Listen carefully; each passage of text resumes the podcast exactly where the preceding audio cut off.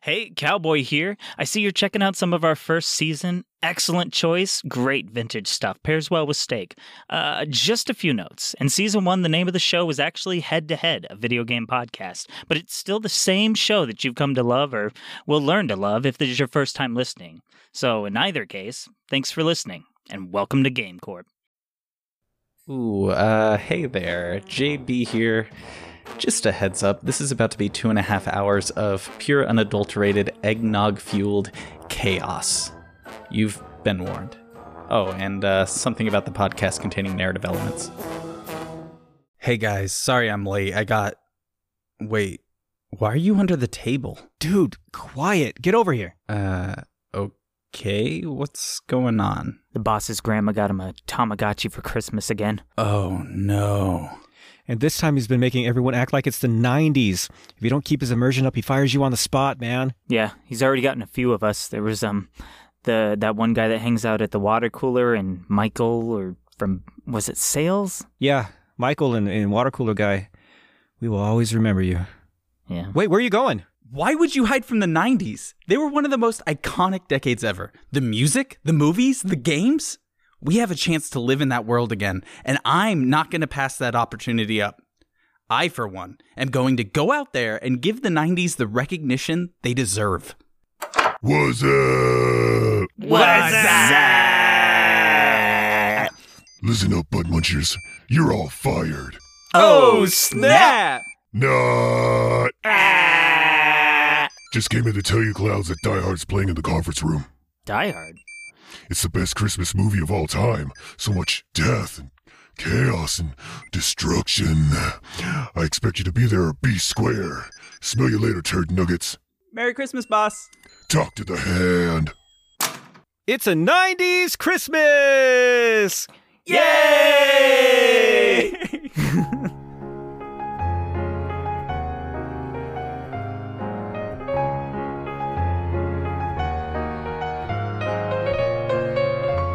Welcome to the fourth episode of Head to Head, a video game podcast brought to you by GameCorp, the totally not evil video game media conglomerate.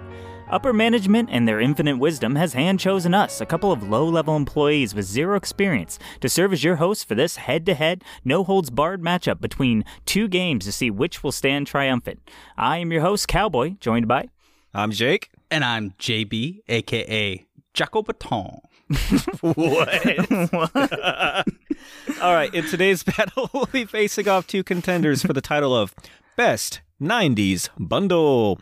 The Sega Genesis with Sonic the Hedgehog, we're talking Sonic 1, versus the Super Nintendo with Super Mario World. You know, I'm just so happy you all decided to join on in the totally rad festivities. Are you immersed in the 90s? I think we're being forced to be immersed in the 90s right now, dude. Mandatorily immersed in the 90s, I would have No, to no, say no, yes. no, I mean, no. the, the situation is kind of like really tense Yeah. in the office. Like This is slave camped into the 90s. Uh-huh. Stop it. Stop it. You're not in the 90s. You're in the 2020s right now. You're talking about slave camps and being forced into stuff. Um, this is our chance to be in the 90s, right? Like, this is our chance. We need to embrace it completely. the golden era of the 90s where the economy was pretty good and we were kids and we had no bills. I that might take it. us out of the pressure of the current situation we're in, which is being stuck You in get the it. 90s. So that You might get it. make it my safe place. No, That's our chance. feel it, man. Feel Okay, it. Close your eyes. I'm feeling it. It's Christmas morning. hmm You're in your Ninja Turtle jammies. hmm Your mom busts open the door. No, Mama. Not the says, belt, "What's Mama. that?" I'm I'm sorry. I'm sorry. and mom says, "Listen up, numbskulls." That's You what guys my are mom giving me called way too many flashbacks You need right to now. make a mandatory Christmas episode or you're fired. Not again. This is a reoccurring theme in my life. okay, okay. Christmas. Oh shit! We can't let him 90s hear that. He will really fire us. Yeah. So feel it, man. You're. Chri- It's Christmas morning. Mm-hmm. There's a present. It's in front of you. Okay. Beautiful Star Wars wrapping paper. It's Episode Two wrapping paper, which is. I mean, eh, but it's there. It's Star Wars. It's got Oh a my bow on it. Open it I up, cowboy. it. Open it up. Oh. Rip, rip, rip.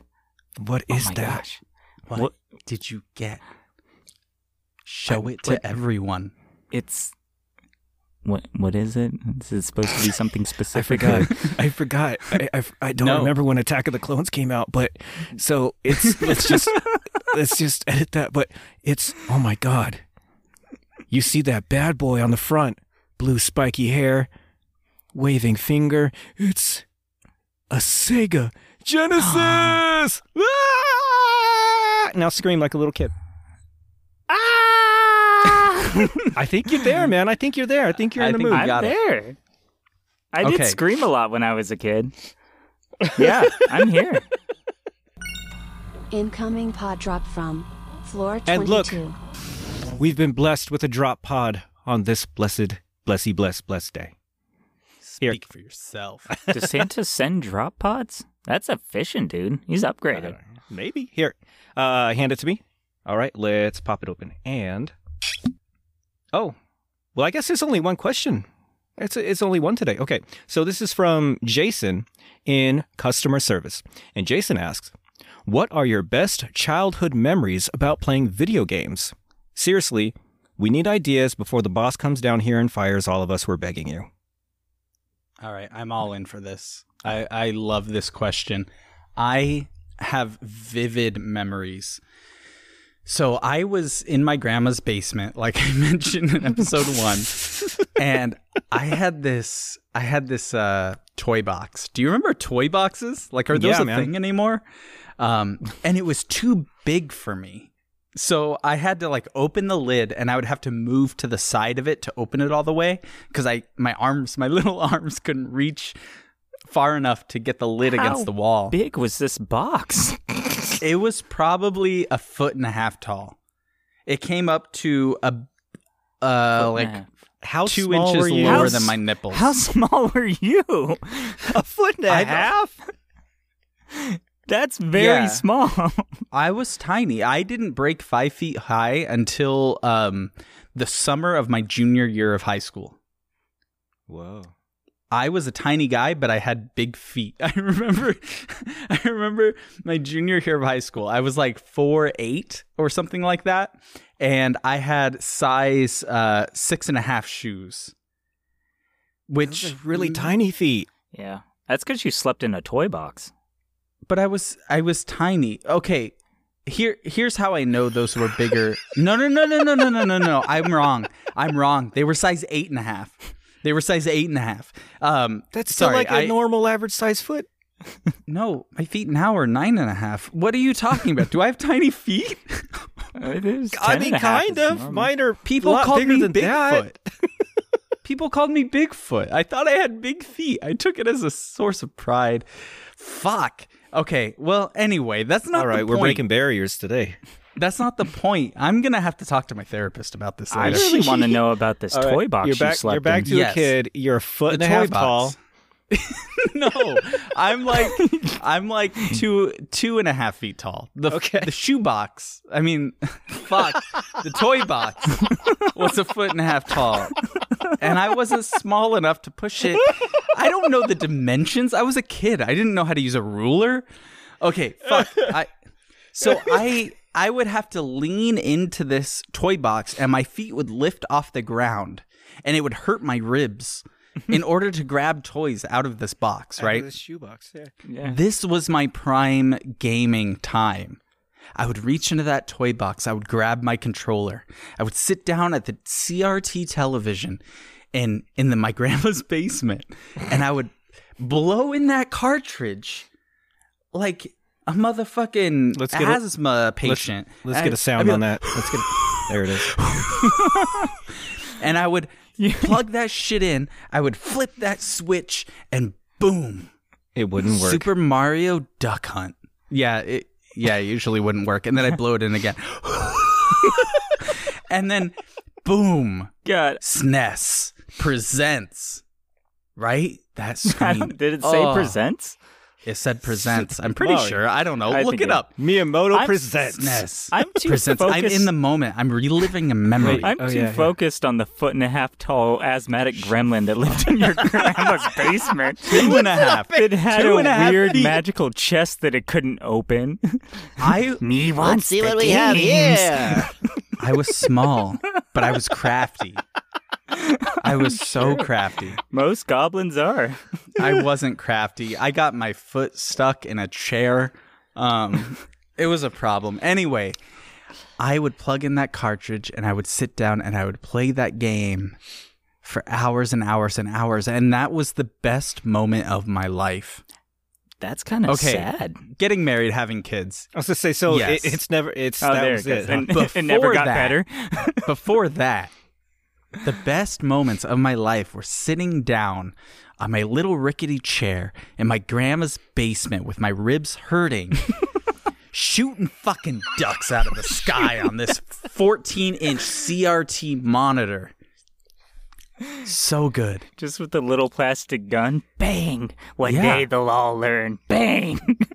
Oh, that little dog would pop up and be like, hee hee hee hee hee. And I'd be like, I'm going to be a serial killer because I'm about to kill dogs. One day, dog. One day.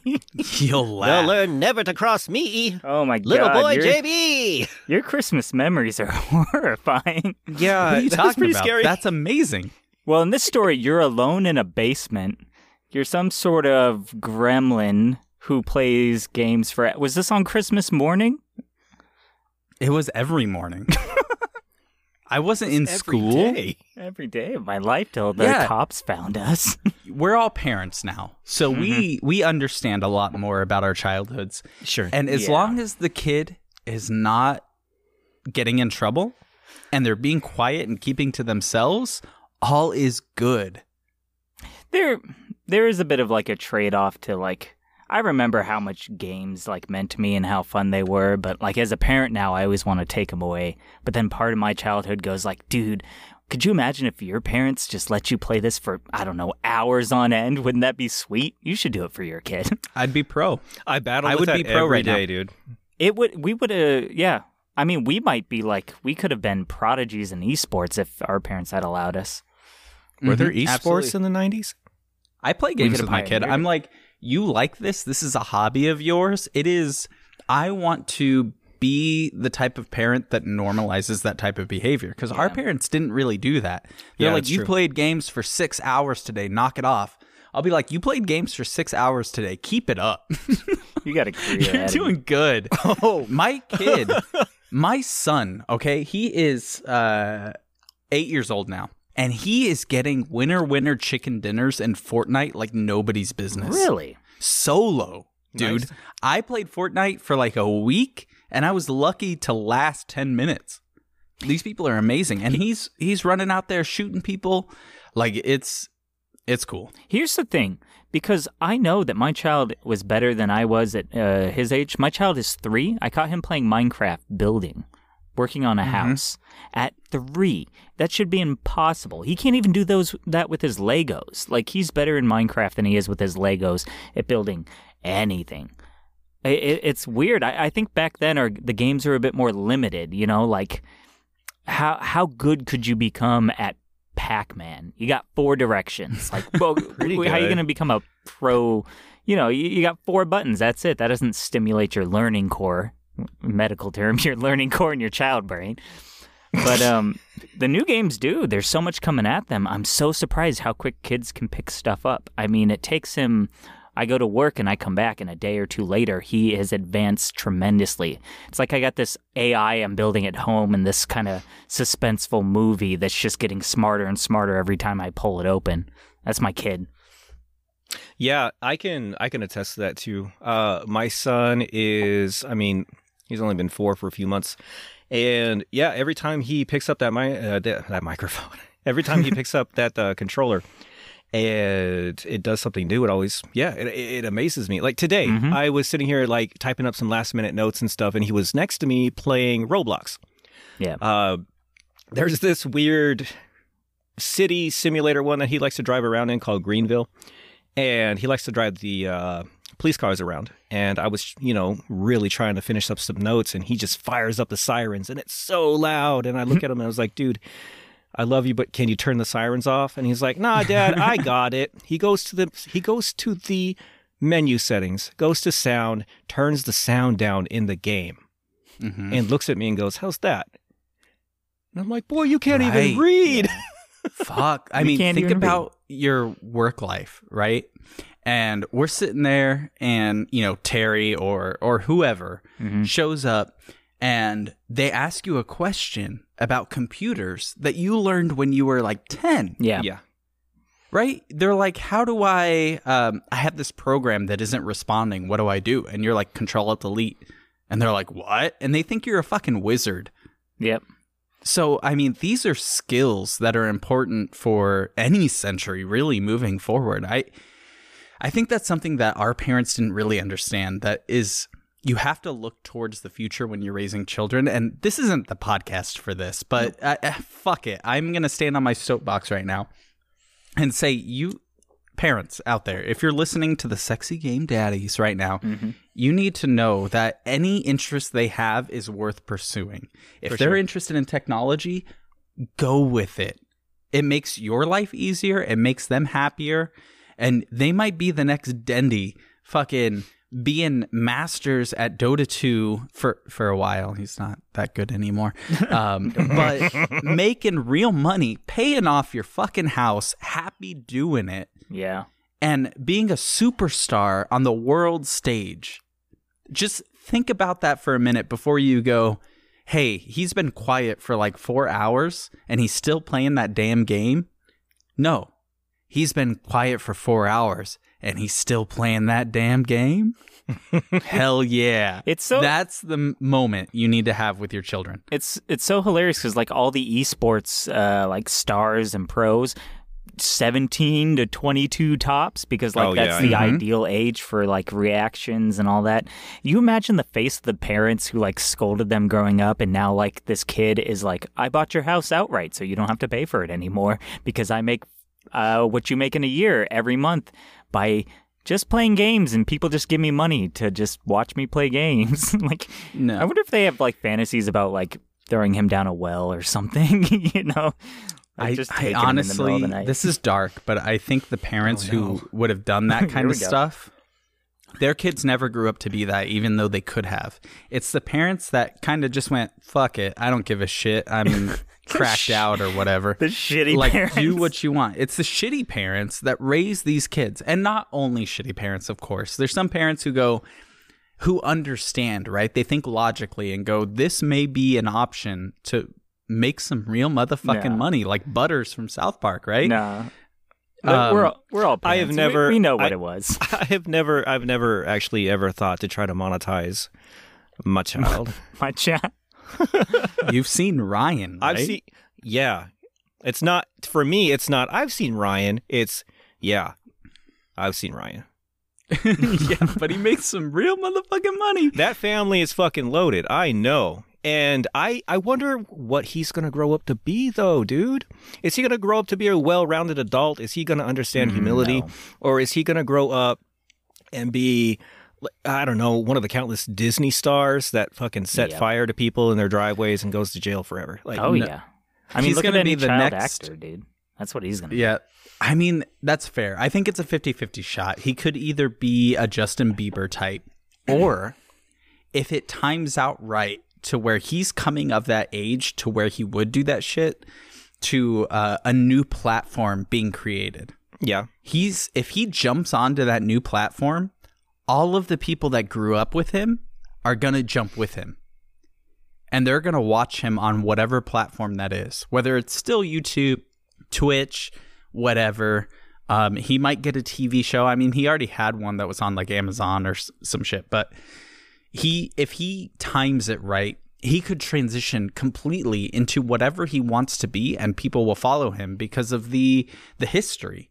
They'll be like, "Oh yeah, I remember Ryan. Look at him now." And even people older than him who look down on that situation would be like, "Oh shit, I wonder what he's like now." And if he does it right, which he probably will, because he's grown up in a situation where it's like entertain, please people. I hope he likes it. But that doesn't matter because if he's good at it, which you will be after 10,000 hours or whatever, Yep. He's he's going to be in a situation where he's going to make money on that whatever that platform is. Yeah, that's fair. Hey guys, I got. Oh, check it out. Look under the table. Like okay, under. Yeah, dude. There's What? Lunchables, dude. Yeah. Shit. There's Lunchables in Why'd you here. get those down there? Here, you snack break. Snack break. I know it's great for podcasts. Let's crack these babies open and keep going. let's get let's get get some audio in here. You guys want to hear? Okay, let's go ahead. Oh yeah. Listen to that plasticky goodness. This is classic. This is kind prime did you get? audio content. Yeah, man. What kind did you get? Yo, I got the squeeze it too. You all get the squeeze it? I got a Oh. Capri Sun. Oh Yeah, I got a shit! I gotta I gotta squeeze it. Mmm. This I is got a classic. pizza lunchable. This is always Oh. my favorite. Dude, That's you got basic- the pizza Lunchable. Yeah. No, it's the best. boo. That's basically like coal in your stocking. Really? No. The It's pizza so exciting. lunchable. It's No. pizza. It's got white cheese and orange cheese and they taste the same. That's how you know The it's fact good. that though. you have to classify them by color only. Ooh. They call them a cheddar and mozzarella normally. Oh my god, the the sauce packet doesn't rip all the way through, so you have to hold it to the side to squeeze Mm. it. Oh my god! I took one bite, and Sunday morning, and I'm I got watching set up still. Sunday morning, and I'm watching Power Rangers right now. Nice. I was about to ask. Yeah, Hmm. Cowboy, uh, regale us with your childhood gaming memories. Dude, can I tell you the weirdest thing? You know what sanctioned memories are? They're just sanctioned. Yeah. Is it sanctioned? Whatever. That's like UN stuff. The UN sanctioned my memories. uh, Google the term, whoever, Frank, whoever's listening, uh, whatever that is, sanctioned memories. It's these memories that just go under lock and key in your brain and they never disappear. And they just get hardwired. Oh, um, oh, geez, they um, they touched on uh, on on that uh, the Pixar movie about emotions. yeah, um, yeah, yeah. Core memories core is what they called it. Yeah. No, I, I think the more the, the accurate term, the term that I always heard is sanctioned memories, and um, I have the one, the one that I have, and I can picture it. I can see everything. It was the announcement of Power Rangers. I was eating Sunday morning, California. Oh, dude, like the announcement Of- of the first episode. mm-hmm. Yeah, yeah. I do too. Yes, so the same one. I remember sitting there being cowboy. It's sun. No, what? I wasn't even cowboy back then. I was cowboy. Shut up. Oh, let me let me let me, let me go I into hypnosis Yeah, here. go I'm ahead, gonna go ahead, go ahead. I'm gonna give random details. I was uh you guys eat your lunchables while I All So right. here it comes. I'm on a leather couch, it's brown, and there is a bulldog that I had that was named Breckley, but I always just called him Broccoli because back then my speech wasn't that great. Oh, Has I'm really sorry gotten for that better. you got an impediment. I'm sorry for still laughing. It's all right. You what are didn't you, know. King George the Second? Fuck you.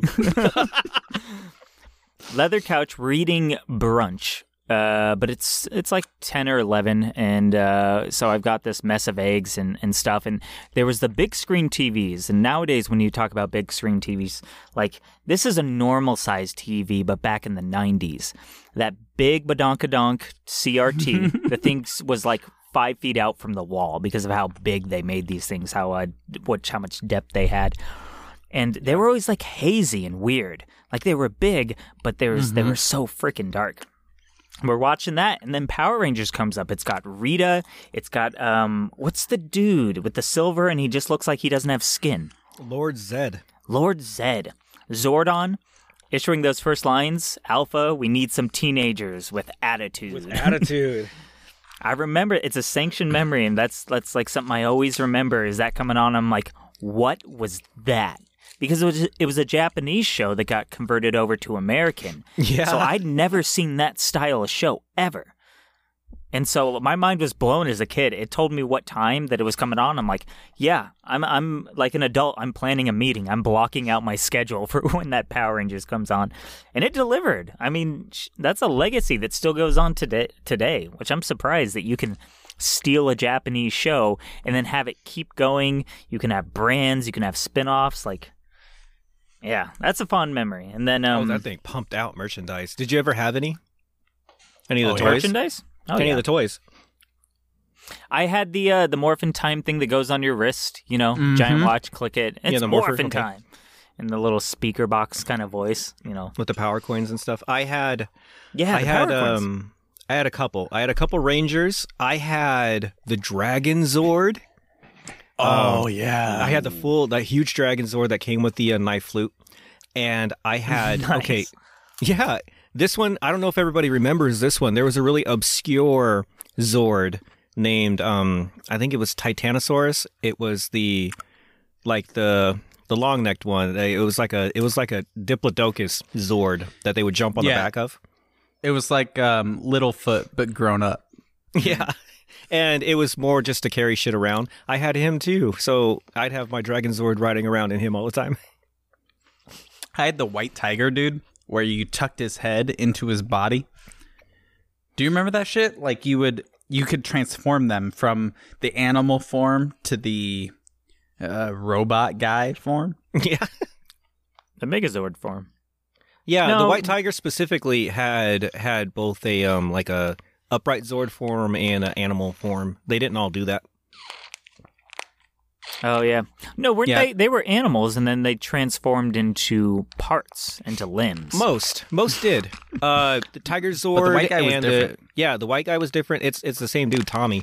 Um, Oh, yeah, yeah. So the the Tiger Zord uh, and the Dragon Zord would um, morph into their own smaller Zords, and then the Zords proper would turn into the Megazord.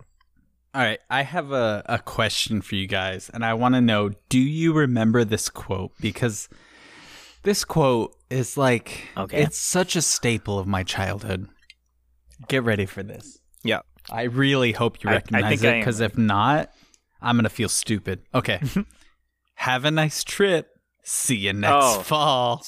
uh, the Power Rangers movie where they surf Yes. down in the air to the Yes. song Blur. Oh my God! Uh, it's song Star four Scene by and Blur. skydiving. Yeah, skydiving, and what one of them skydives with a God, what would With you a call board. it? A skyboard? Yeah. Yeah. It's like a surfboard meets skateboard. That It's shit like so shorter than a surfboard. How the fuck do you surf on the air? It doesn't make Well, he did it.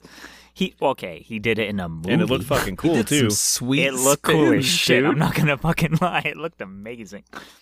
Yeah, they were fighting. They were in a, a construction area of a of a street, and Mm-hmm. is the Pink Ranger with her whip, and she whips his ankle, pulls it out, and delivers a two line as he goes. Does that classic Power Rangers like, you know, horizontal spin where they rotate like. Have a nice trip. five- See you, See you next. next See you fall. next fall. Yeah. And it, it even had a whoop noise, didn't it?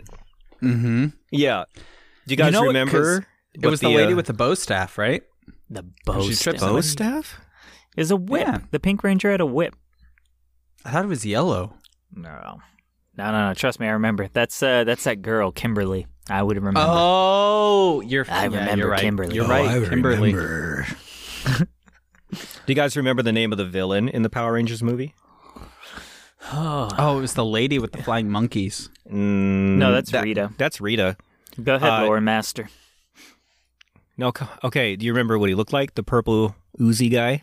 Nothing. Oh yeah, dude. yeah. He had the Z's. The guys with the Z's on their chest, right? Those were the putty. Am I mixing Yeah, together are- like all of the I think Power you're mixing Rangers? up. I think you're mixing up all the bad guys into one like You're pl- amalgamation of. You're playing checkers while we're trying to play chess over here. all right. I've been playing chess like crazy recently. That may be a discussion for another time, but I think it is. but continue with the 90s. all right. So the bad guy in the Power Rangers movie was Ivan Ooze. Yes. That's right. That's right. and Ivan that was Ooze. one of the first movies that I personally saw them use um, uh, computer special effects because he had that weird liquid metal monster thing that they fought. Yeah.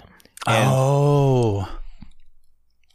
and also the Power Rangers didn't have spandex; they all they actually had armor for Yeah, one the shoulder movie. pads, right? No, the whole thing like it was blocky. Like they had actual armor on, dude. Yeah. I remember shoulder pads. Ooh, They had shoulder pad armor too, but they it was all like I mean it was plastic. They they they moved from spandex to plastic, but it looked like they could I don't know wreck Was on that a the same- motorcycle now. I don't know. Fair. Was that the same movie that they turned into ninjas? Yes, and they traded in some of their Zords. Like I remember the Oh, Black yeah. Ranger ended up with a frog. Yes. Um, that's the only one I remember. Let me. I want to. there was the Pink Panther. the Pink Panther. He wasn't in that. No. The No, the- Kimberly turned into a panther, right? No, she just turned into a different bird. No, Uh, like she a- turned into like a, a s- cougar. Like a smooth. Nowadays.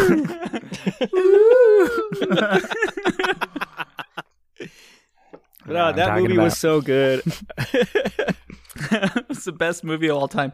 I remember. So we were moving out of our double wide trailer because we were poor. No big deal. And NBD guys. we were having a uh, yard sale, and my dad was like, "You can sell all your shit, right? Basically, because I don't want to bring it with me because we don't have a lot of room." And I was like, "Okay, cool. I'll sell. I'll sell all my shit." But as a kid, I would be like, "I'll sell all my shoot." and and, uh, I would have my friends over, like my neighbors, Chris, Nikki, and Tina. If you're out there, what up? Um, What up, They're bitches? It's your boy what Jake. up, bitches? Your boy JB. You weren't their neighbors, Jake. Um, so they would come over and they'd be like, "Ah, I really want that uh, Aladdin movie, but I don't have any money." And I'd be like, "Yo, no shit. I got this five dollars from the last person who came in. What if I just give you that?" And you buy the movie because it's five dollars. and my dad was so mad. He was like, that doesn't make any sense. Why would you give them the money and then you're basically giving away your stuff? And my mom would be like, chill out. We don't need the stuff anyway. What does it matter? And he's like, it matters because we got to make ends meet. You know, we got to pay the bills. And I'm just sitting there as a kid, like, oh, I hope I'm not in trouble. like, fuck. Um, so I did that. I ended up getting rid of my Power Rangers movie for for basically for free, and I'm still upset about it. yeah, you missed that five bucks. Yeah, that movie it was was five dollars. Yeah, that movie was on Netflix for a little while, Uh, I don't care about it anymore. Actually, and I definitely really I watched it when I saw it. I was like, yes, please. I watched the new ones with with my son. He watches the ones where they're like in space. The bad guys are in space and they come down, and the Power Rangers are in high school again. Mm-hmm. Again, perpetually. I got. Zordon's got such a hard on for high schoolers with attitude, right? He must. Yeah. He's got like a thing for watching them like fight and perspire and, you know. Yes, Jason, another cartwheel, please. Yes, It was made by Japan. Yeah. spar in the middle. Alpha, What? get me my towel. What's that? They, he likes them with attitude. What's that? What's that anime ter- term? It's like to sundre or, or sundre or something. Sundare. Sundare, you know, where they're kind of like snotty or bratty. Like he's like, I want teenagers Sundara. with attitude. I like a little fight in them. Woof. Woof. Woof indeed. hey, Woof I'm just indeed. interpreting. All right, that came from Japanese culture, and there is you have to read into that stuff because it comes from somewhere. Everything is repressed in Japan, so it all comes out. All right, we just talked a lot. Jake, Jake, regale me with your tales. All right, so I think I'm going to make myself a turbo nerd again because some of my favorite games that I remember playing.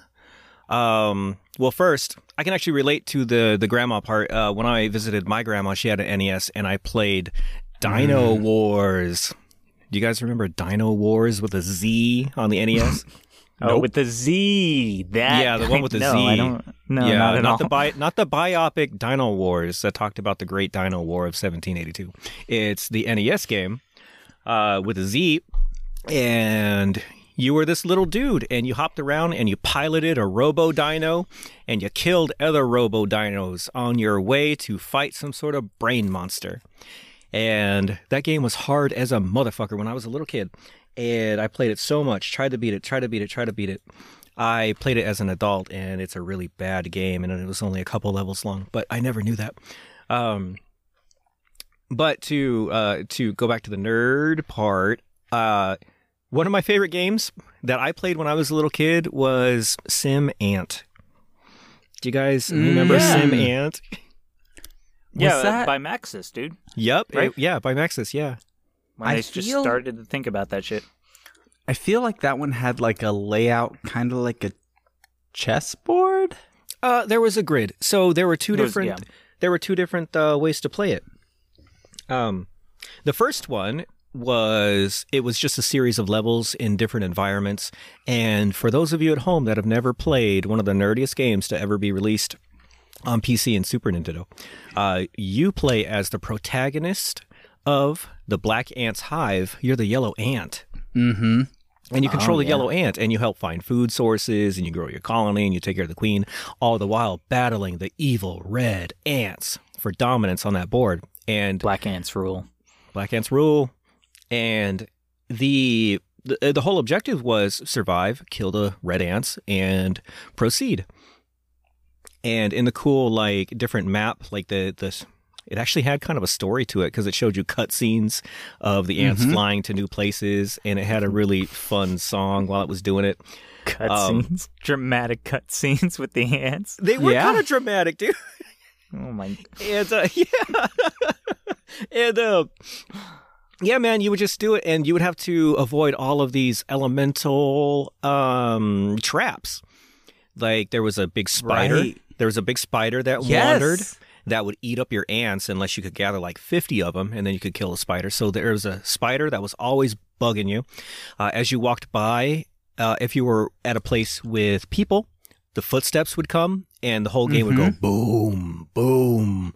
And you would see the big footprints smashed into the environment.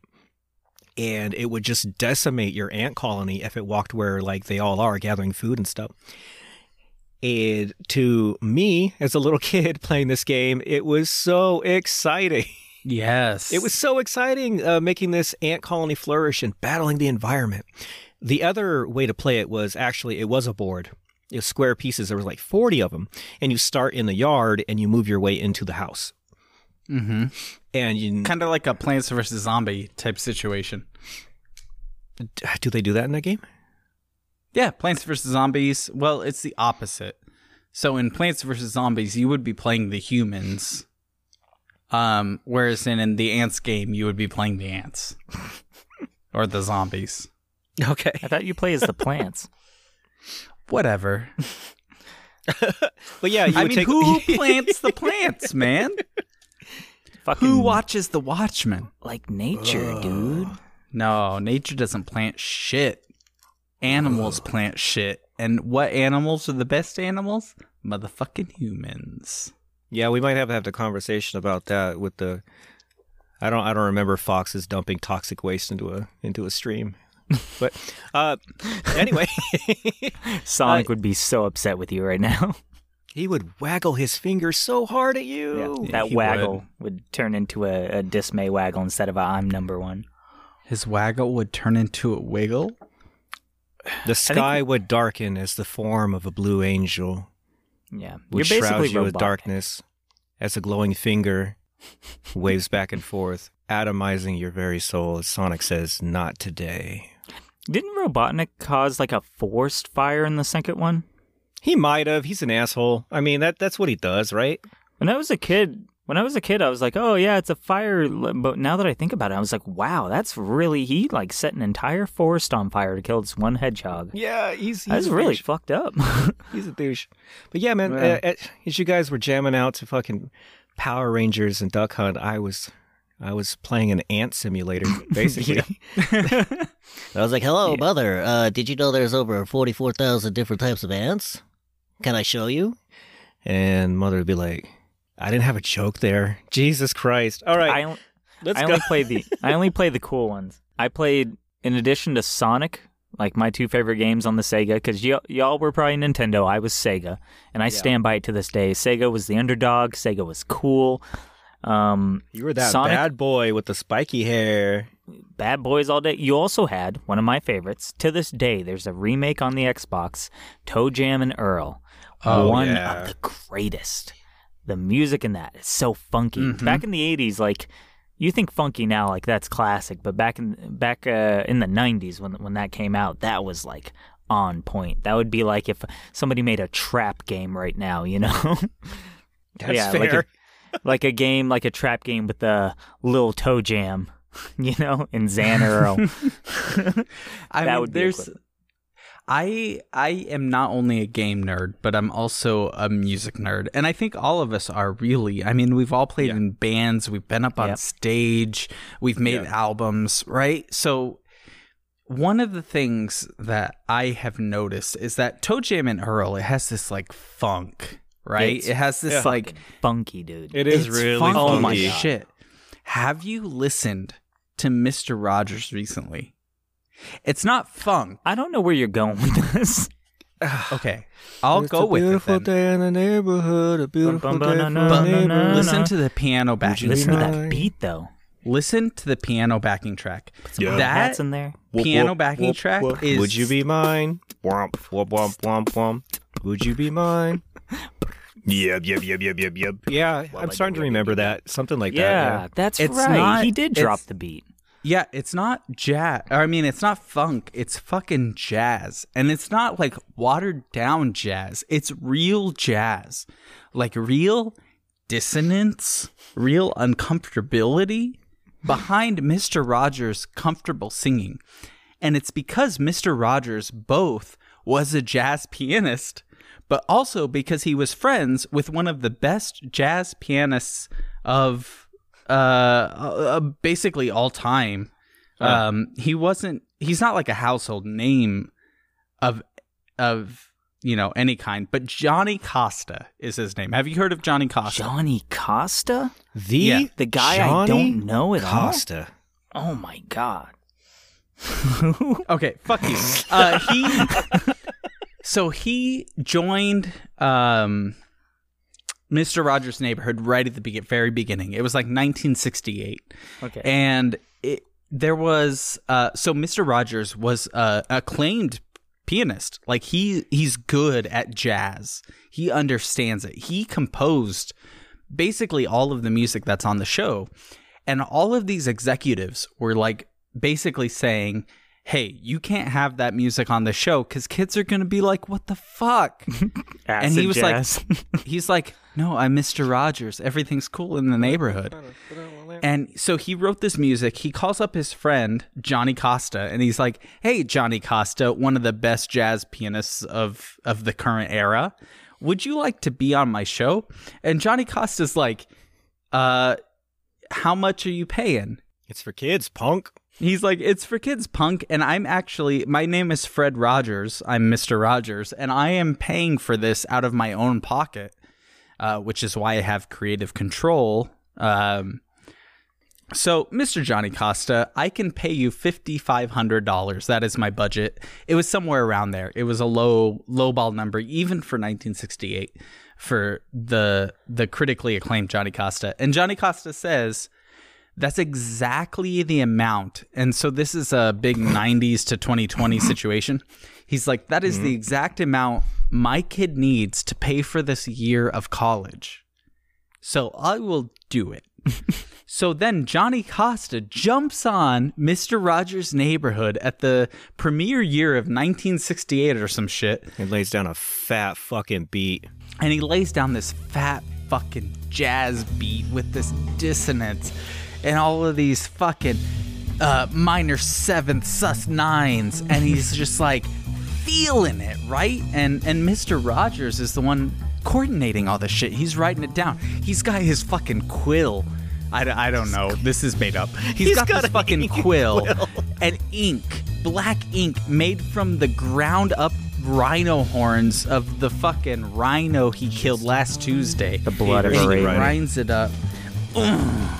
He grinds it up and he dips that quill in and he writes down D sharp D. Wow. And it's like that sounds like shit. And he's like, just wait. And he plays like a minor seventh, I went off sus this nine. And it's like, ooh, that feels good for some reason. So that's Mr. Rogers I don't know and podcast Johnny. Costa. What is this podcast? I'm sorry, but that is my childhood. That got me in. I So as like a little, so as a little, music. as a little fucking, as a little uh, uh, basement gremlin, you were just like, "Fuck yeah, Fred Rogers, lay down that sick fucking beat." Oh, You're bringing out some yeah, give it to me. I was like nine years, like, oh my boner. Okay, I'm gonna cut that out. Uh, Whoa, indeed. My music boner. Cypress Hill, get that the fuck out of here. I got Fred Rogers, baby. I said the hip hop. I feel like Fred Rogers made you do heroin as a child, and you're trying to tell us in a way that doesn't make sense. Are you? Yeah. Are you trying? Is Did you a call? free Is with those guys? I don't know. Mr. Rogers is good, okay? in conclusion, this- Mr. Rogers, was the a sickest pretty trap good artist show. of the early '90s for sure. So to to answer your question, uh, who was it? I don't even know anymore. Fucking no. So I don't even know anymore. Mr. Rogers, Jason, Jason. in Jason customer Bourne. service. John from customer service, Mr. Rogers neighborhood. I guess All that's right. technically an answer. Yeah. Yeah. All right. Now, before we move on, we here at Head to Head don't believe ourselves to be the end all be all when it comes to passing judgment on video game battles. We are just three guys with a passion for video games and implied violence. So, we would like to extend the gavel to you, trusty listener, to help weigh in on what we call the audience head to head. The audience head to head is brought to you by RGB Gaming Keyboards. If your keyboard isn't an exact replica of Rainbow Road, can you even call yourself a true gamer? For the last audience head to head, we asked which game series has the more convoluted plot Metal Gear Solid or Kingdom Hearts? The results were overwhelming, with the winner getting seven times the votes as the loser. You all spoke and declared once and for all that nobody does confusing as well as Kingdom Hearts. Yeah. Yep. yep. For this week's head to head, we ask coins versus rings. Yeah, that's it. Yep. Coins versus rings. Which are better? You can reply to this episode's post on Twitter or message us directly with who you think wins this battle to help us decide the results. And remember, you can always reply to us uh, using our email, uh, head2headpod at gmail.com. That's head number two, headpod at gmail.com. Also, hit us up uh, on Twitter. We're trying to build that base. It'd be great uh, if we could talk to you guys on there too, man. Well, wait, wait, wait, wait. Do you guys listen? I hear something. You guys hear that? Yeah. No, all I hear is that noise. Yeah. It's the clippity clop Ew. of cloven hooves on the roof. What do you mean, ew? I just nothing. You don't like. It's Santa! Oh my god. There he is. Ho ho hoing. Right there. He's singing a whole song. He's saying no, whoa, whoa. What's he Oh doing? my god. I hear him. He's saying ho, ho, ho. He's up there. He's shooting a gun? Why is he he's wearing such revealing clothing? He's I wouldn't singing ex- Shoot 'em Up by Tupac. Oh This is such God. an amazing First off, soundscape. fuck your click and the clinky claim. I don't remember that Chris song. Klingle Chris This beautiful soundscape that we're hearing right now with so many things happening. It's so Oh much work. Listen What to is the that? subwoofer. Whoa! Mm. Santa's got bass. Santa goes hard. Santa goes hard in the paint. Oh my god, that- what's he? He's killing somebody! Santa! Santa, no! what is this? Anyway, yeah, something just fell down the chimney. I Oh hope. you- wait. Yeah. Yeah. Something fell down the chimney. Okay. Oh, wait. He's committing another felony. He's opening someone else's mail Oh my God, Santa, no! That's a felony, Santa! No He's wait. smoking weed now! on the steps of City Hall.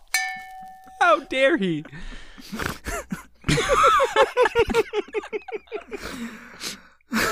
Okay. You got what do you got in your hands there, Jake? What did you drop?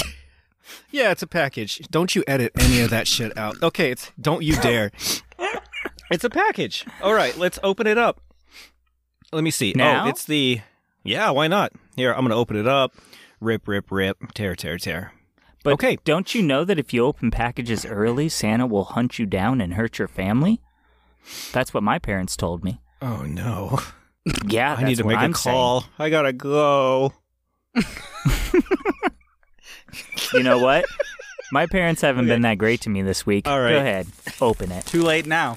Okay, open it. What is? It? Fuck me. All right, all right. What's in the package? I hope you all are totally immersed. 90s. Oh, oh, cool! It's the uh, Game Corp Holiday Shopping Guide, and um, it's not even it's it's not a paper; it's a floppy disk. Let me just pop it into the old uh, iMac here. Are we talking A or B? It's B. Ooh. And oh, it's ready. Okay, it says Game Corp Holiday Shopping Guide, uh, Christmas season, 1992. Cool. yeah. Fucking All We don't update shit. And it looks like, uh, oh, it's just a list of cool stuff to buy people for Christmas. This is a great guide to buy your nerd at home something special for Christmas. Uh, first up, we have, wow, it's the custom Ahegao keycap full set from Etsy, uh, retailing for $15.41 for the elite PC gamer in your household. What's a Hagao? Can we see it? Let me see. Yeah, come close. Come look at the uh, come look at the monitor here. All right. Whoa. Uh, Mm. Woof. Uh, how do you even know which one is what letter? um, look at Escape and just read her face. Jesus.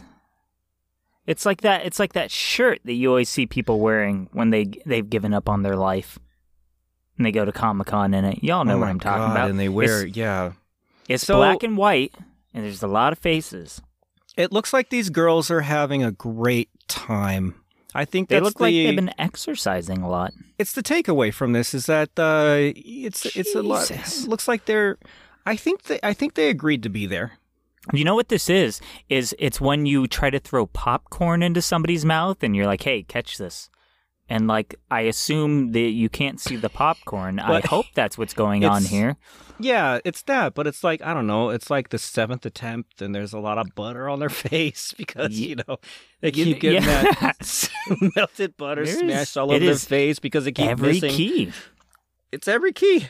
Every key on this keyboard's got uh, these anime girls trying to catch uh, popcorn, in their mouth. What's going on with Caps Lock, though? What is going on with caps lock? These lovely ladies, popcorn. So I guess it's for the popcorn lover in your house, really. I would assume this goes great with that uh, that pillow that they sell that has you know girls trying to catch popcorn on them. The full body pillows with right.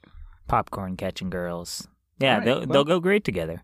This is cool. Uh, you can find this again on Etsy for a, I mean, a measly fifteen dollars and forty one cents. That's a weirdly specific price point, but yeah, very affordable Christmas gift. Um, Is this uh, is this going to be on my search history or is this just on yours? it's, it's it's the work computer. If it got through the fire, I mean, no, it- it's it's. I'm sorry, it's on the uh, it's on the uh, it's on the iMac here, so I think it's okay. It's on a floppy.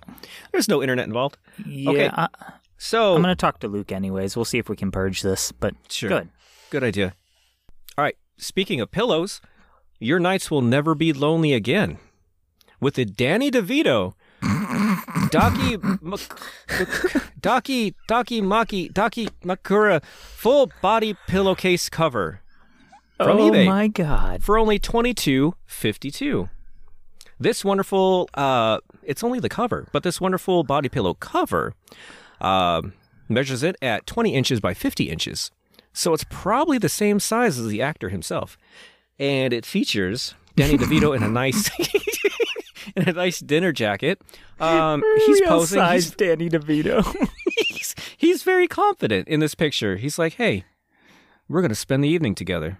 He's got the nice glasses on, suit coat. It's a he looks a little bit depressed in this. He looks like he was forced to take this photo. You think they made him do it? I mean, would you willingly do this? I well, I mean that's that's assuming that they held him captive and said you're going to be on this pillow. And then so you think some company kidnapped Danny DeVito, Mm-hmm. and then surprised him. Maybe at like a nice dinner. I don't know. Maybe at like a nice dinner. He looks like he's Mhm. dressed up for like a nice formal dinner. He's out with his wife. They Mhm. kidnap him. Danny DeVito's growling like a little Wolverine in the back. Mm-hmm. They hit the lights, push him up against the wall, and say, "Look sexy, DeVito." And before he can say, "What the hell is this?" they take that picture and sell it on eBay. Yeah, I can Yeah. see it. I think that's How- exactly what happened. How tall did you say this pillow was? Uh, it measures at uh, 20 by 50. Those are inches. Mm. 20 wide, 50 tall. A- About the size of Danny DeVito. Yeah. Uh, the thing is, Danny DeVito is 58. Oh. Well, this isn't an accurate representation at all. Yeah, his wife is uh one inch taller than him. Really? Rita Perlman? Lucy DeVito is that not his wife? Oh my God. Who's Did Rita, Rita Perlman? Oh, that's his daughter. Rhea Perlman is his wife. You're right. Rhea, and his oh, daughter. I called her Rita. Do you- Rhea Perlman. Do you think that any of do you think Danny DeVito has bought his own waifu pillow and given it to people before? it's you think he's done that? It's Danny. I'll cuddle with you every night. Hey, I know you. Uh, I know you can't get around me for Christmas, so uh, my daughter, my daughter who is one inch taller than me, I got, I got you this pillow, so you can always have me around. You know. That's what Danny DeVito sounds like in my head. It was great. Thank I think you. we're going to explore that for future episodes for sure. But uh, all right. Uh, up next. Can I? Well, can I Yeah, say go that ahead. I didn't want to spoil the surprise, but I had.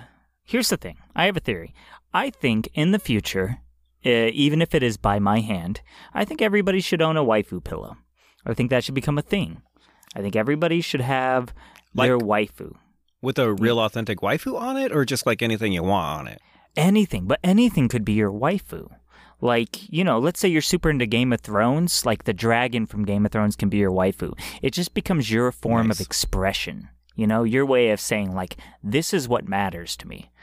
I think everybody should order, you can do custom waifu pillows online. Whatever you love, whatever you're passionate about, whatever your hobby is. Let's say your hobby is uh, ping pong, get a ping pong waifu pillow. You know, if your if your passion is Mario, get a Mario waifu pillow. And I'm sure they have the the type you're thinking of, so you could probably Hmm. get that. But it doesn't So- have to be that. You wanna you wanna make it mainstream. You wanna make it okay. I want it to be okay. I want sometimes you need to take what you love in life and have it comfort you in times of need. So when I have my Star Fox waifu pillow, that's not weird. I need it. All right. So up next, uh, capture the magic from the scene in Jurassic Park where the Triceratops had massive mud butt. With uh, this Jurassic Park Triceratops one tenth deluxe art scale limited edition diorama statue from Big Bad Oh. Toy Store coming in at a measly one thousand and fourteen dollars and ninety nine cents. This one tenth scale, uh, I guess, replica that you throw up Oh on a my shelf for a thousand bucks.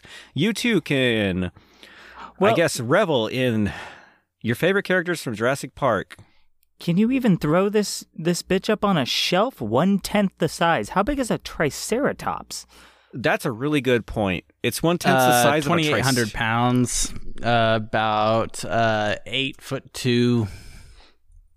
I, I'm about to I'm about to fact check them. Triceratops are thirty feet. That means this thing is at least three feet long. That's long. It's just, this thing is humongous. This is a three foot statue of a Triceratops having diarrhea while two humans massive. hug the face of it. this is the the fucking Triceratops. For, it, man, these character models are good. That's actually that's the girl from Jurassic Park Yeah, to a T. this is stunning detail. and it, oh, it's it's got the guy, and he's got his head on the belly. Yeah, And, and again, so if it's three feet wide, he's at least like one or two feet tall. Why did anybody make this? How did this think- make this through several approval processes? I think this would be an amazing thing to have on your coffee table. You know, like a talking piece. Some people put magazines or some piece of art. I don't know. A three foot, uh, probably intensely heavy probably made out of I don't know what you'd make this out of stone, fucking granite, mud butt triceratops. Can we, can we put these in the podcast liner notes? Because I I cannot be alone in saying these things. And Oh, absolutely. I'll post uh, I'll post these things uh, up on Twitter. my God, dude. I mean, if uh, if reality wasn't already broken for me, the fact that this exists just makes me so much less certain of what what we live in. Jesus, All right. the girl in the back is just terrible. She's just all the rest have great quality and I don't know what they did to her, but she looks terrible. It's it's it's the blonde child in the back. It's great. It's terrible, but it's great. all right, what do we got? so up next, now you too can say, "I'm sorry, John. I must feed John," in style with the Jesus Christ. The adorable Garfield cat mascot costume by greatmascot.com, retailing for a eh, a nice comfortable $339.99. You can't put a price on nightmare fuel. Jesus Christ, look at that thing. It's got real fur. It's the stuff of nightmares. I think so Is it the people supposed who, to be scary? it might be Okay, have you guys ever visited the subreddit I'm sorry, John? Yes, I am very aware. I feel like this is prime material for that. And I feel like somebody who owned this probably has people in their basement. This is beyond fursuit. This is beyond anything like that. This is just. You can't even use this for Halloween. This is too weird and scary for Halloween. I don't like this. This makes me uncomfortable. Zero reviews. I wonder. I really wanted some reviews on this thing. I really wanted people to tell me what they thought. You think that means no one's bought it yet? Maybe not. I don't know. Have you scrolled down to the related products? Does this website specialize in just It sure does. Horrifying? It's supposed to be mascots, like for Quote, quote, quote, sports quote, air quote, air quote, air quote, air quote. air quote mascots. Why are all these so goddamn just horrifying? It- It's got to be intentional, right? None of these are okay. None of these make me feel safe. Not a single one of these makes me feel good about anything. Look at that chipmunk. Oh, and they blow up. They got the little air attachment. They blow up. Mm-hmm. What kind of Christmas are you trying to? Are we? Oh, yep. That's Game Court for you. Mm-hmm. These are gifts of terror. That's what these That makes are. a lot of sense. You're right. I really forgot where we worked for a minute. I don't see what the problem is. Um, I don't even know where to begin. Furries would be freaked out by these things. These are mascots for like sports teams, you know, basketball, football, rugby, mud wrestling. What what kind of mascot? Uh, what team is represented by the uh, parrot that would encounter you in an alley when you're drunk and isolate you from your friends? What what uh, team does he represent? Because I don't I don't like the cut of his jib at all. The team named the Alley Cats. Can we move on before I need therapy? Yeah. Yeah, yeah, Thank yeah. you. You know what, dude? This holiday guy, this holiday guy's fucking whack, man. Let's. uh I'm just gonna. I'm just gonna throw in the the the, the fire that I had placed before we started this. Uh, convenient fire. Here we go. Yeah, aren't you not supposed to burn plastic floppy disks? It says in case of bad segment, throw that shit in a fire. So Oh, yeah. Um. wait. Do you hear that? Yeah. Yeah. Sounds like a knock. Is that the clip clop on the roof again, or am I hearing knocking at the door? No, no. That's definitely the door, dude. Oh, okay. Well, who's there? It's Santa Santa who? Claus. I don't. I don't get it. No, it's it's not a bit. I brought a gift for you all straight from the boss. I mean the workshop. Oh, hey, nice. Thanks, Terry.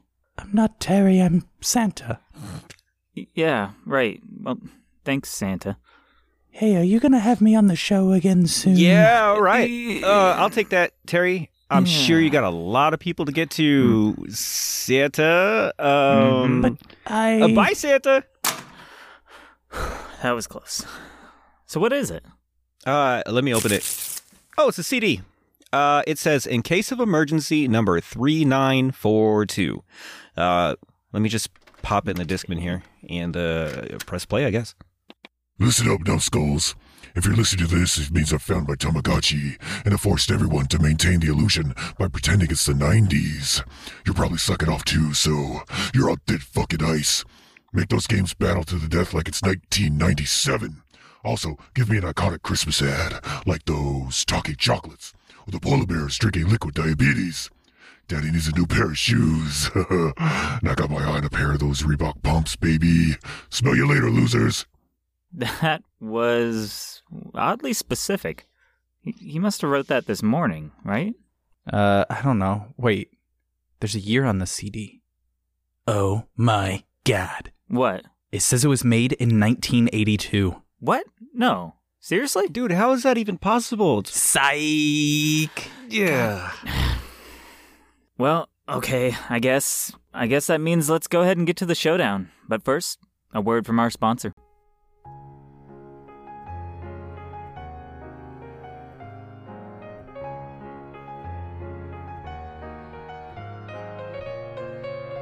Hey everyone. Usually a pre-recorded ad would go here, but we wanted to take just a quick break from the obviously A plus comedy gold that we dish out each and every episode and send out well wishes for this holiday season. We all know 2020 is not what anyone expected it to be, and that in itself is an understatement. To those that have lost their jobs this year, to those that have felt especially lonely this year, to those that feel beaten down by society and to those who have lost loved ones this year, we feel for you. The three of us understand that for a lot of people, video games and lighthearted silliness are outlets that help deal with the more serious aspects, especially in our new day to day, and we hope that what we've created can provide a bit of respite from that. Uh, to all you wonderful people out there listening in, we wish all of you a safe and happy holiday season. And remember, we're in this together. So let's laugh together and let's overcome it together.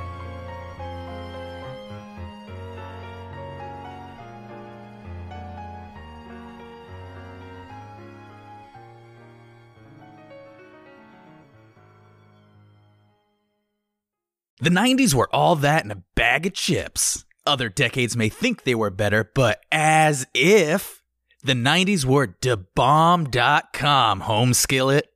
Our two games for today's showdown are fat, fly, and make you want to say booyah, but only one can reign supreme in today's head to head showdown. The first contender in tonight's matchup is Sonic the Hedgehog on the Sega Genesis. Before the ear shattering startup of the PlayStation 2, before the memeable xylophone of the GameCube, there was the one that got it right Sega! Those sound waves hit your eardrums and synapses start to fire, adrenaline flushes through your system, and anticipation builds just before BAM! You see him. Popping up into view from lacing his kicks as Sonic the Hedgehog, waving a single finger at you as if to say, I'm number one, and you fucking know it. Leave Mario to the babies, cause this was the 90s game for cool kids. Fresh red sneakers, spiky blue hair, and edgy synth pop music, and running away from your problems. That was the 90s personified. To me, Sonic was the OG pimp of early gaming. He was obsessed with having too many rings, he had a foxy companion always by his side, and he was all about the shoes. Plus, he was busted for running a prostitution ring, I think.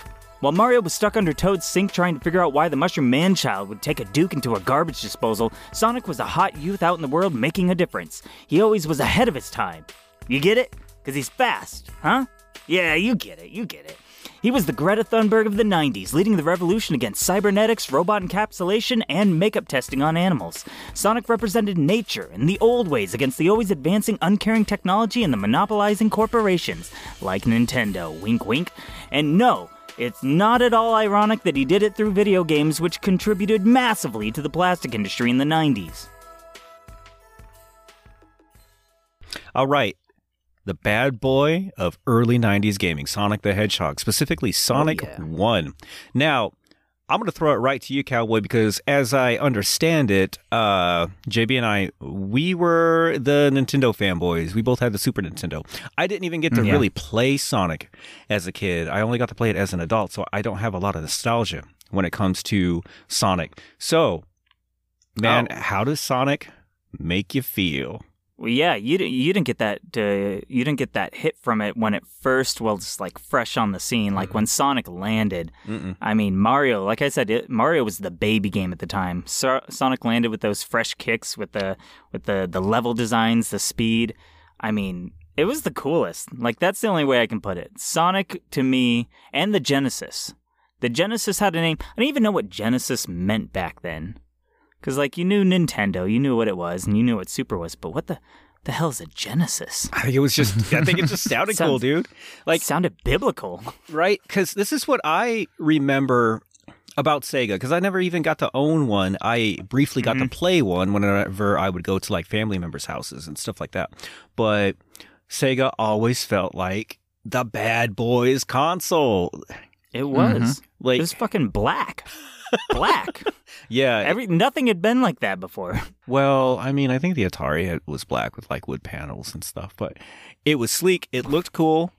Um, and yeah, a lot of the games that released on it had that that bad boy visage. Like it, it says it all in the title, dude. Sonic comes up wagging his finger. Like it, everything you said about it is true. This is the game for the kids who push down people who played Super Mario World. And every every like game's title on the cartridge came with like that that explosion clip art behind it, you know? Like Yeah. all of them, every title came across like this yellow or red, just spiky balloon, you know, behind it. Just you know, no matter what it was, it's F Zero with the, with an explosion. mm-hmm. like that. That was Sonic, or that was uh, Sega. Did you play any Sega, JB? I, I similar to Jake, I, I never owned a Sega, so I played it at um, friends' houses. I had a neighbor growing up who had a Sega and had all of the best games. So, you know, of course Sonic, but not just the original Sonic. He had like Sonic and Knuckles where if you I think it was Sonic and Knuckles, but it had a special slot in the game Mm, where you could plug another game into it. That shit was wild. Blew Right? my mind. You were you were supposed to plug. So what I think that was, and I, and I heard a little bit about it, but you were supposed to only plug Sonic, but you could plug Yes. other games because what it was, it was basically like early, the early version of DLC. Yes. Like wasn't it? Yes, uh, I Like- you could take um, Sonic one and two, and it would inject, basically inject Knuckles into those games. Right. Right.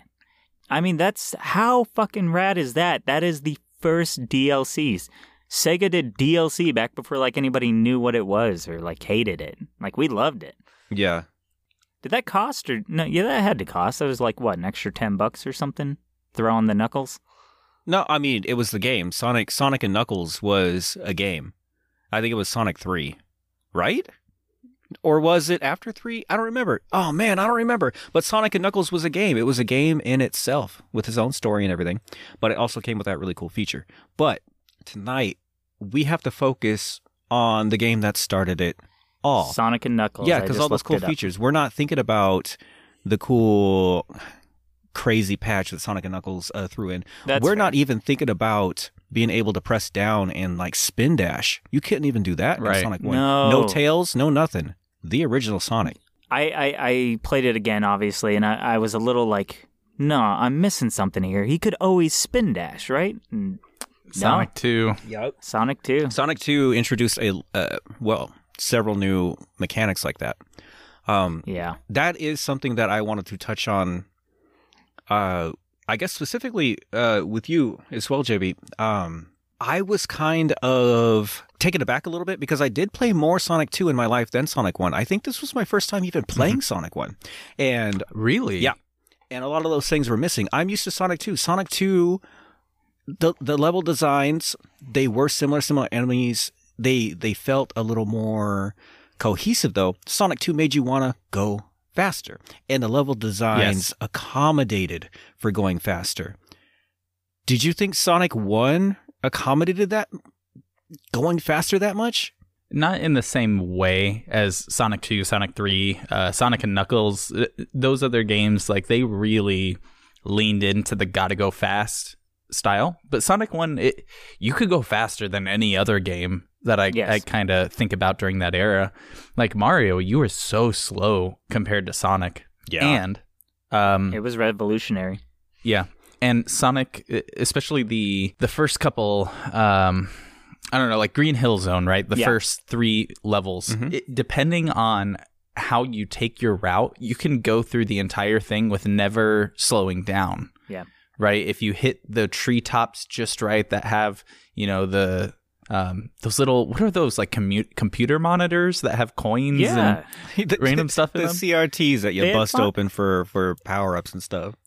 And again, Sonic hated technology, so he was destroying computer monitors to free what was inside. Yeah, That's so weird. Which didn't make sense. It's super fucking ironic that you're playing a video game. It's like, destroy your TV. yeah. I can't play you. it doesn't make sense. I want to point out that also going fast wasn't just uh, no game had done that before because they didn't think of it. No game could do that. You're talking about technical limitations of, of the consoles too. So you you got to understand the coders made it so you could breeze. And that 1st s set of three levels was expansive. It had three elevations that you could run through that you could seamlessly transition to like the, the highest point for the guys that were really good, the midpoint for your average player, and the low points for people who just could not stop falling. But it was technically impressive. The first level was like a showcase. Yeah. Yeah, I agree. Uh, that is one thing that I noticed right away. If you just took, well, you just took a, a level from Super Mario World and compared it, you know, one to one to an individual level from Sonic, uh, Sonic's levels are immensely more detailed and more Mm-hmm. complicated. And Sonic's level free. design, yeah, Sonic's level design and art style, taken at face value, is I mean, if that's all we were judging it by, Sonic would win by a landslide.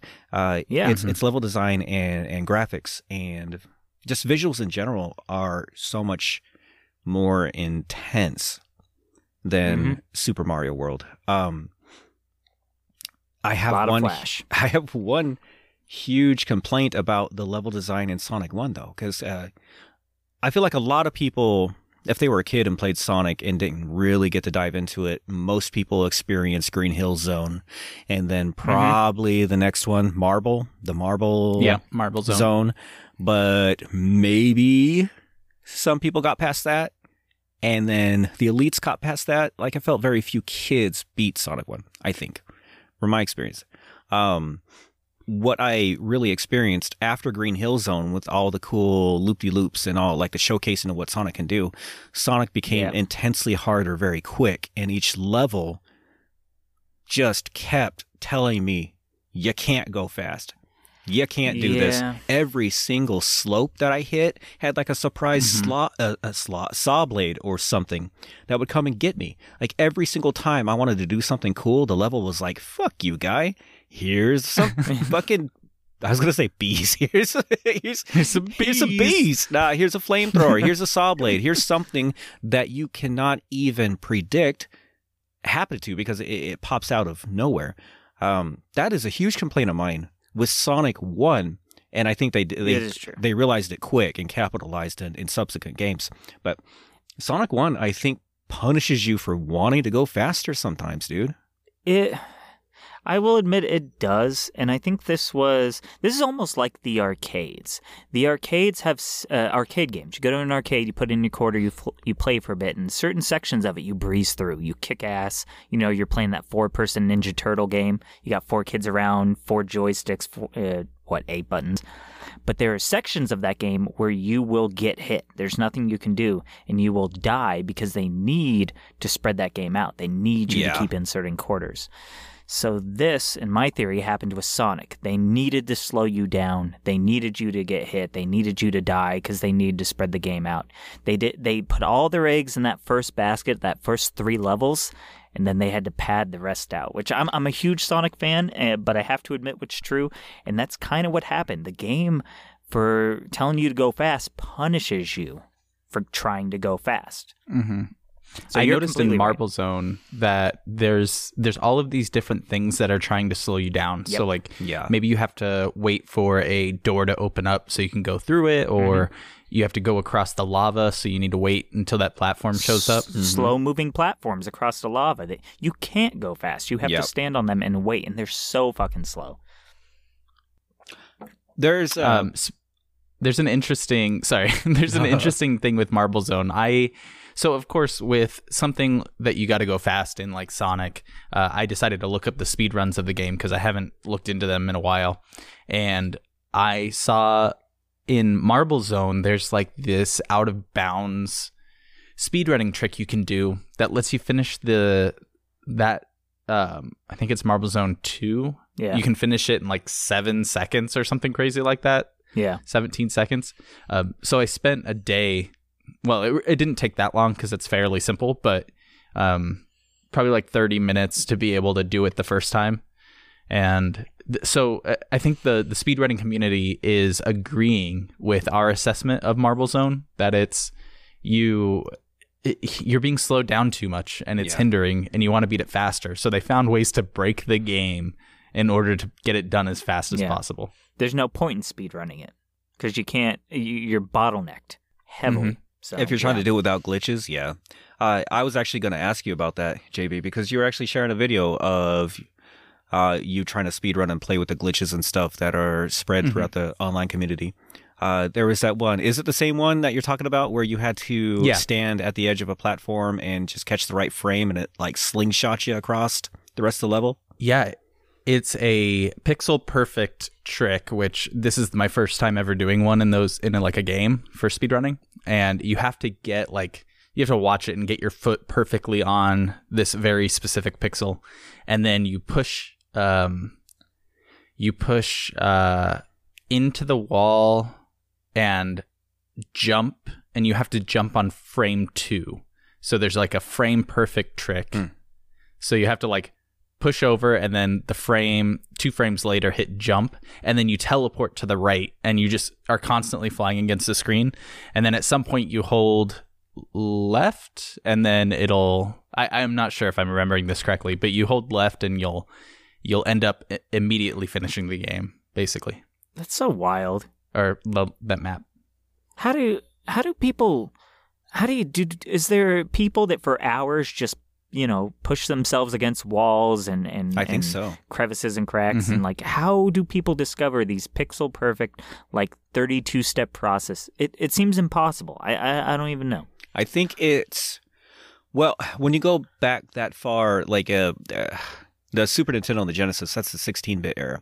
Um, yeah There's a lot of weird, like memory glitches that you can play around with Yeah. with the games in that era.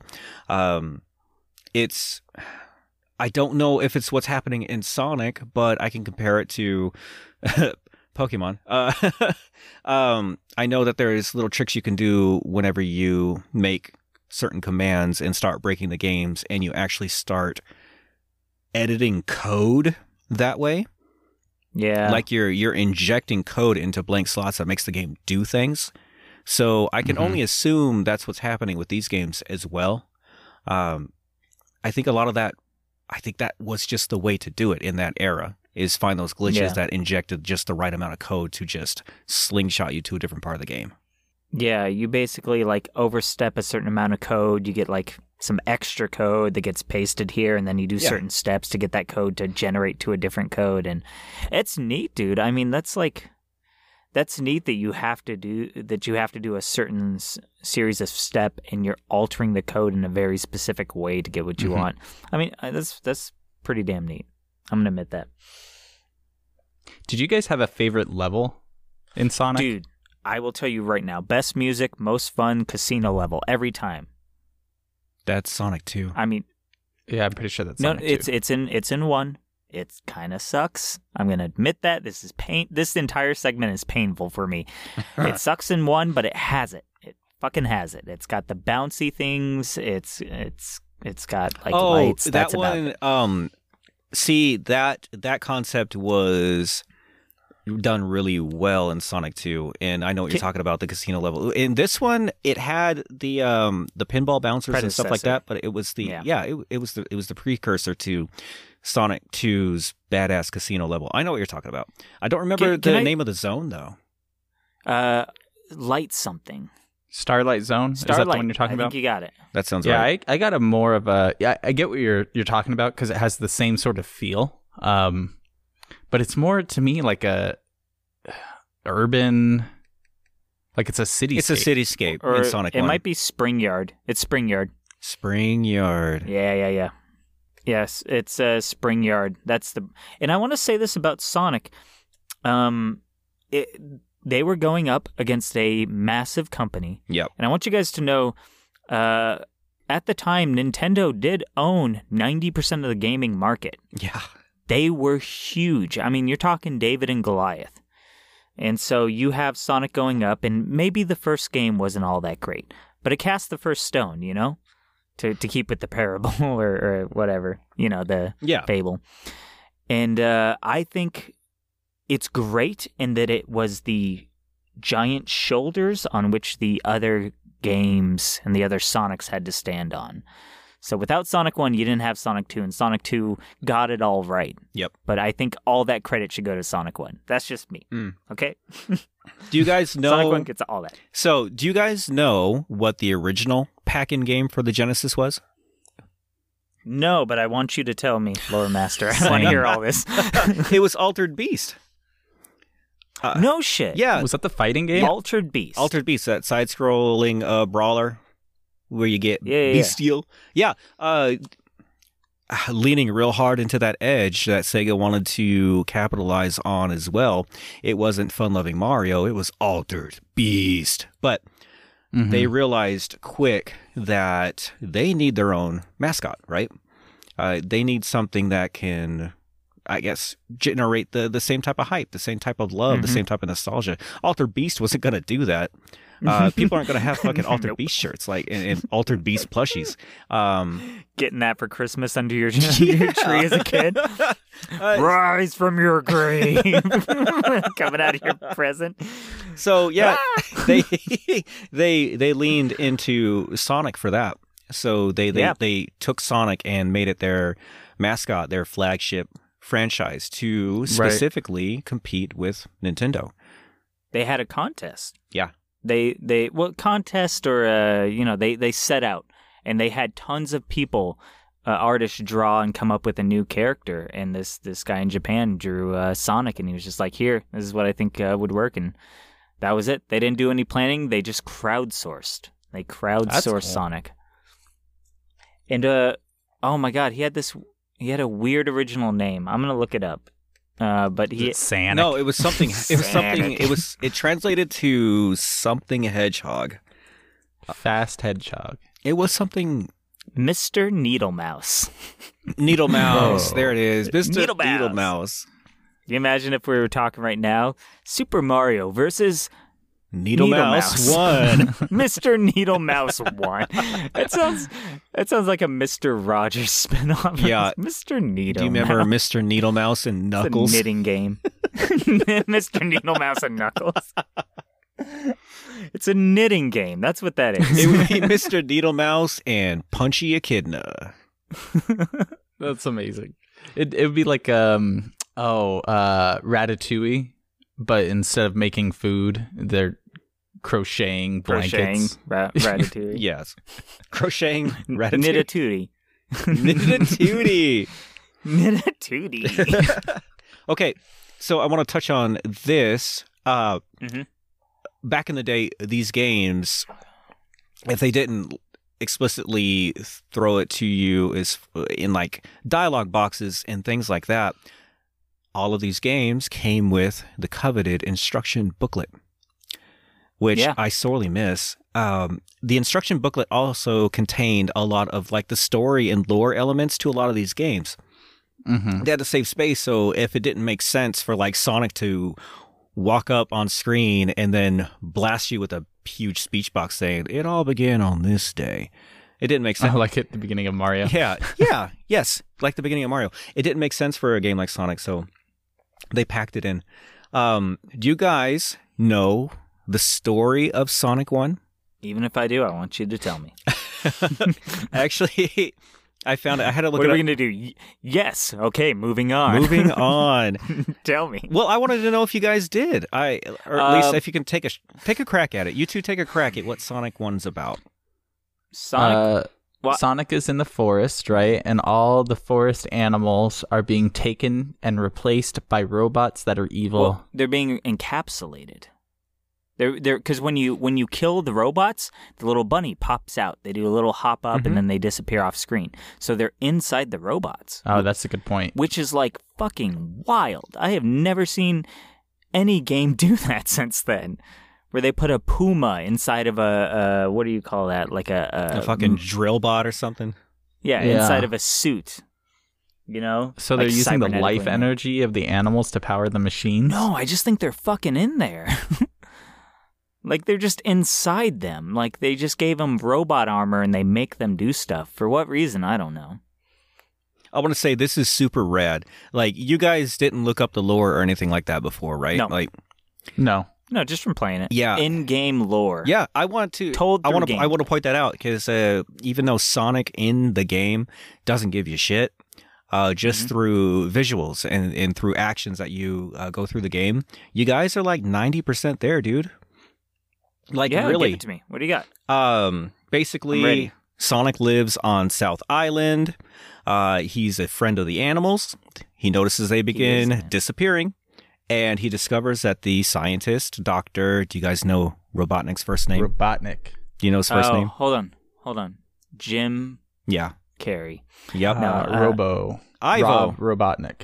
Ivo. Ivo? Yep. Doctor Ivan. Ivo Robotnik has been kidnapping his Huh. woodland critters and converting them into badniks. The bad guys in Sonic are called badniks.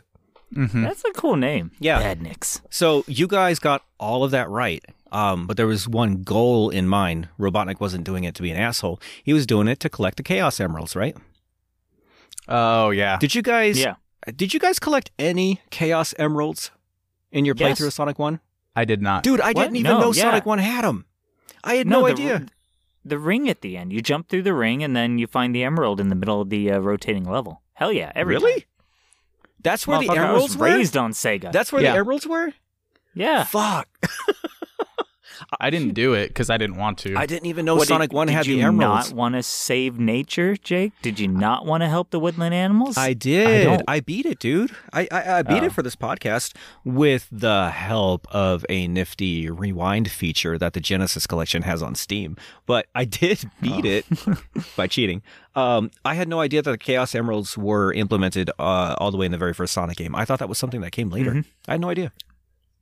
No, man. Like, I appreciate what like Sega did. Sega took a fucking crack at N- Nintendo. They they put all their heart into this. You know? Yeah, I didn't like those the Sonic One um, way you got the Chaos Emeralds. I preferred in Sonic was it two where you had like the half pipe that you were in. Yeah. That was my favorite. That's the one I liked. That that That's was only because you have epilepsy. Jesus. Those levels were fucking Jesus. They were hard on the eyes. the the um the the pinball thing to get the emeralds in one. Yeah, where the entire level rotates, Rotates in the stuff? background, Yeah. flashes Yeah. and moves in like against the grain of the. Oh, I I was It was playing. I was like, man, this sure. is rough. I was like, I'm sure if you have like epilepsy or seizure, I don't know. You know, if you have that, y'all know what I'm Epilepsy, talking about. Like yeah. this, this has got to trigger you. I wonder. I mean, how can it not? Right? It was tough for me. So, go on though. No, that was it. I, uh, these games, a lot of these games relied on story. They they give you a little kind of awesome little like short story in the beginning of the instruction booklets, and it just kind of ties everything that happens in the game together. Again, something I miss. Like all man, all games of that era, that big blocky case, you open it up, that big old instruction booklet in there to Mhm. read through. And I think we all did it right as kids. We'd sit in the back seat on the way home, crack it open, and read through that Oh, instruction yeah. booklet in anticipation of playing. yeah. Yeah, that that that was the tease, dude. Driving home, like let's even say from Blockbuster. Driving home from Blockbuster. Yeah. Cracking open the man, learning the controls, even though you Mhm. know A is jump, You know, you already up is up, down is down, but you're still reading them as if like you're gonna find something. But like just pouring through those instruction manuals would just get you so psyched. Like fuck a pre-order, dude. That shit gets you Mhm. psyched. Here's all the things I'll be able to do. Here's the people I'm gonna meet. Yep. Yep. That was the shit back then. Yeah, man. Oh, I want to touch on the music too because I know uh, yeah. music in Sonic and I the the Sega Yes. generation in general is pretty uh, important to you, Cowboy. It holds it holds a big place in your It heart. The motherfucking best, dude. You're talking about Sega produced some of the best music. You got okay. Sonic itself is a, is a fucking treasure. The music in Sonic is is amazing. I don't care if everybody like knows the main Mario theme. That that shit's bossa nova too. I don't know if you notice, but that's like samba bossa nova music. and Sonic is like acid jazz. So first off, yeah, and Mr. Rogers would approve of Sonic. I so. I bet he played tons of Sonic. this fucking hedgehog is wild, man. um, but that that uh, my favorite game again, ToeJam and Earl had the best funk out of any game I've ever heard. Yeah. Um, even sure. coming through like a MIDI or whatever they used, a MIDI, and 8-bit, you know, music uh, driver. That shit, even today, I haven't heard like remixes of that that still are an improvement. That shit was so funky. I still listen to it. It's funky as hell. And a lot of the tracks, actually, I think, mm, probably all but one or two uh, in Sonic One, the bass line is funky as fuck too. Uh, it's it's a lot of fun to listen to. But I got one critique. Sonic's Okay. main theme, the title theme, is only nine seconds long, dude. What? Yeah. Really? It's nine seconds long. well, that's that's, That's a title. all it gives you. It all it, That's not. Super Mario's That- very generous. very generous with their title screen. Are you, are you making Super Mario last longer? You you Yes. going there, Jake? Yes, yes. I just Fuck that you. that's a big that's a big criticism of Sonic's music. The title screen nine seconds long. It gives you a little jingle. He waves his finger at you, and if you don't hit start fast enough, if you're not going faster, it fucking goes to the uh Son- the pre-recorded like playing the level like like previews and stuff. yeah. It's like if Sonic you don't want to play, what the hell are you even doing here? yeah. You with Sonic? You, uh, you got nine seconds.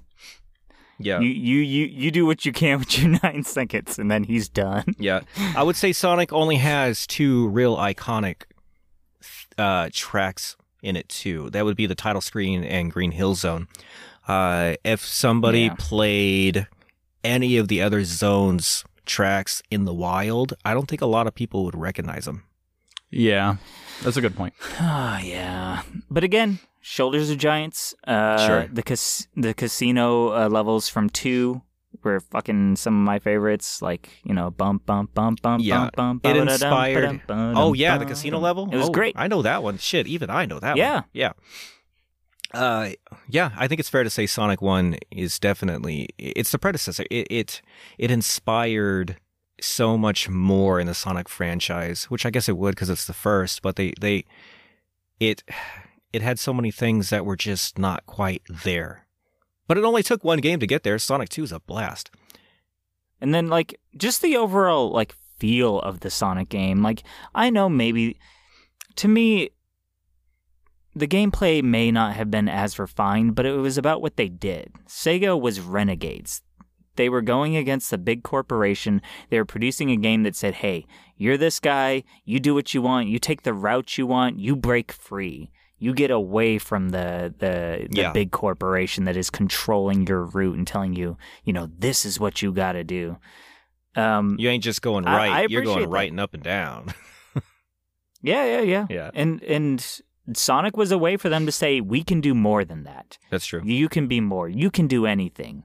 You can go fast. You can go this way. You can go that way." It's so you know, like, kinda inspirational. It was. It really was. It was like how Minecraft revolutionized. To me, it may not have done it through the game, but I think it planted the seed. I'm I'm very passionate about this. I think the Sega far uh, you know, Nintendo was amazing at what they did. They had a formula, they had it refined, they they were technical wizards, but I think Sonic came in and said Chill out, bro. We can do anything.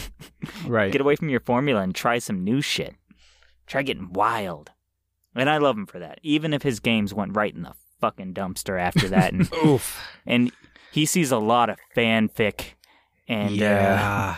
and fan custom made artwork. I feel like- a lot of these. Yikes. I feel like What happened, Sonic, Sonic? is I feel like Sonic is one of the Disney Channel kids who didn't get it Mm. right. Oh my god, yeah. Let's make a let's make a uh, uh, animal with with like human features. That'll be cool. People like that, huh? What's that? What's a furry? What's yiffing? I don't know what that stuff is. That's not invented yet. That won't bite us in the ass about five years later. That's not even invented yet. Sonic, they did you dirty. Everyone did Sonic dirty. So that is uh, the Sega Genesis with Sonic the Hedgehog, a, the bad boy console and game, but it struggled with some poor implementation and missing features that we've come to love and expect from the series. Cowboy, why don't you introduce our next game?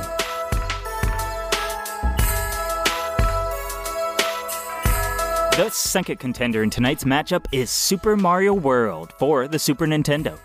This one man is the reason you bought that piss colored rectangle of pure joy, because he is the undisputed kingpin of video games, the Godfather, bigger than Laura Croft's trapezoids, hungrier than Pac Man's pill addiction, more woke than Link. He is Mario, I am mother flippin' Nintendo Mario.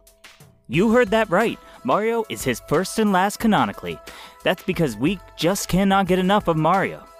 Dominating the 90s, the aughts, the 10s, the 20s, and still going, this man is an eternal demigod in the world of video games, where Sonic's games fell so hard into the toilet that even Mario couldn't be able to unclog those stinkers. With undying hate for reptiles and a girlfriend who has yet to escape him, there are no obstacles in this man's path that he can't jump, jump with a spin, or even jump with a flip over. I mean, the man is an unlicensed doctor, a pro athlete, a painter, a well rounded race car driver, and an illegal fight club organizer, all while still being just a pudgy plumber from the Bronx. With so many hats. Ah, get it? Because the Odyssey? Yeah, you get it. You ain't no dummy. You got it. Mario never forgets his humble beginnings, crushing his enemies beneath his feet in his rise up to claim the planets for his own, starting with Super Mario World, then Galaxy, and after that, presumably he conquers the universe, and I can't imagine it'll be long before he fights Shao Kahn for the Outer World and dimensions beyond. All hail the conquering Lord Mario. Yeah, Mario is my lord and savior for sure. Oh, I am a Mario fanboy through and through. Indoctrination. Uh, Yeah, like my first game and every console I had had a a Mario game that I absolutely loved. Oh, for we sure. had the um the NES with Mario, the SNES with Mario, Nintendo 64. I mean, come on, Mario 64, one of the best games ever made by humans.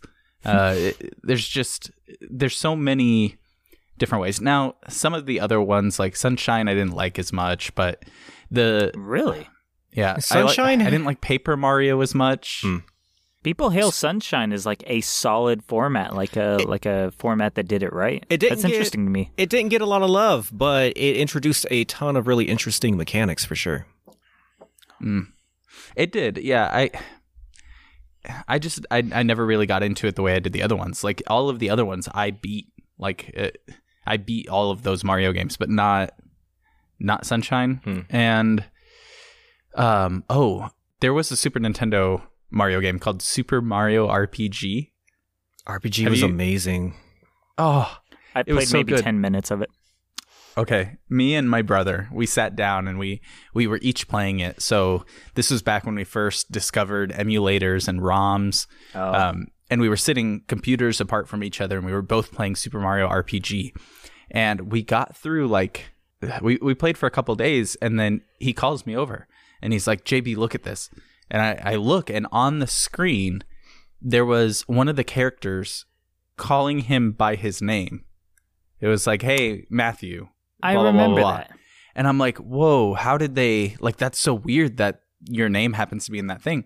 And I finally get to that same spot and it's like, hey, JB. And I'm like, oh my God, they know my name. How did they know this? Uh, later on, I realized that at the very beginning, you put in your name. Yeah, it asks you for your name and then drops it and you forget about it. Yeah. exactly. But I that's one of my fondest memories. That game is just so much fun. Yeah. uh, RPG is amazing, and it inspired a lot of the game mechanics for like the the Paper Mario series. They took that crazy action timing turn based thing that they did, and Mhm. they they they they took that, and it lives on in the Paper Mario series. But we got to dive into the golden child of the Super Nintendo, Super Mario World. Yes, yes, we do. So up until this point, we had some pretty cool stuff. Uh, Super Mario World took everything that the previous three games did, and I feel like perfected the 2D Mario formula. I really think it did. I agree. Like uh, the uh, uh, platforming mechanics are the best up up until then. Uh, the platforming They're, mechanics they're pretty tight. yeah, they're the greatest. Uh, the overworld, they Mhm. implemented the overworld from three. They took the basic overworld from three and turned it into this beautiful landscape that you explore. Okay. What'd they take from two? They took Luigi. Luigi, you know, Luigi. They took. Wasn't They did. was World the Hmm. the debut of Yoshi? It was. Yeah, it Oh, was. yeah. I don't know what they took from two. They took some wild shit with a lot of new characters and stuff, maybe because two had two had a lot of fun, weird characters, and they brought that back for World, I think. Um, but yeah, Super Mario World debuts a lot of staple characters that are present to this day in the Mario franchise. Uh, Mm-hmm. uh, Bowser's original kids, like uh, Iggy, Ludwig, Yeah. uh, etc. Oh no, everyone but Yeah. Bowser Jr. Really. Um, they t- uh, introduced Yoshi. Dude, you guys remember jumping on Yoshi for the first time? Game changer. Game changer. Oh my god, the different colored Yoshis Yes, too. that you. And you can get the yellow Yoshi and the blue Yoshi And and the the red red, Yoshi. Yoshi. Oh. yeah, Yeah, dude. that inspired it's- Final Fantasy with the chocobos. Oh, that's a good point. I point. wonder, did I it? bet you anything it kind of did, even subconsciously. That's a good point. Um, that is one of Super Mario World's strongest features is the cast of characters it introduced. Uh, all those cool characters and the bad guys. I would say compared to Sonic, Sonic had some really well drawn sprites. Like the bad guys looked Yeah. really cool, but they didn't have a ton of personality. Uh, The fish swam. One of them maybe jumped. Some walked around. But the Super Mario World, uh, it has like 30 plus bad guys with all their own behaviors and lots of really cool stuff. Like Super Mario World introduced all the crazy different styles of Boos. Like it's the Mhm. first time you. Is it? Okay, I might be overstepping. I think it's the first time it introduced the Big Boo, which would later inspire King Boo. Um, it had like the trailing boo. I actually have the name of it somewhere. Uh, it introduced a lot of the skeleton characters. Yeah. But it did it really well. It Yeah. streamlined it, and I'll, Oh, I'll for admit sure. that that the the guys, and I mean, obviously, they're a massive corporation, years of experience. They, they and they they've been Super Mario came out like a year before uh, Sonic did, so like they they had a leg up. But regardless, I digress.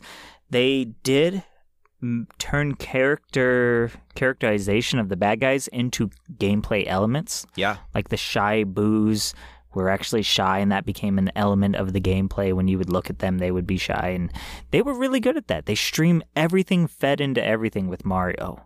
So i i gotta applaud them for that. You were 100% right. They they knew what they were doing and they they kind of employed this idea of having cohesion between everything.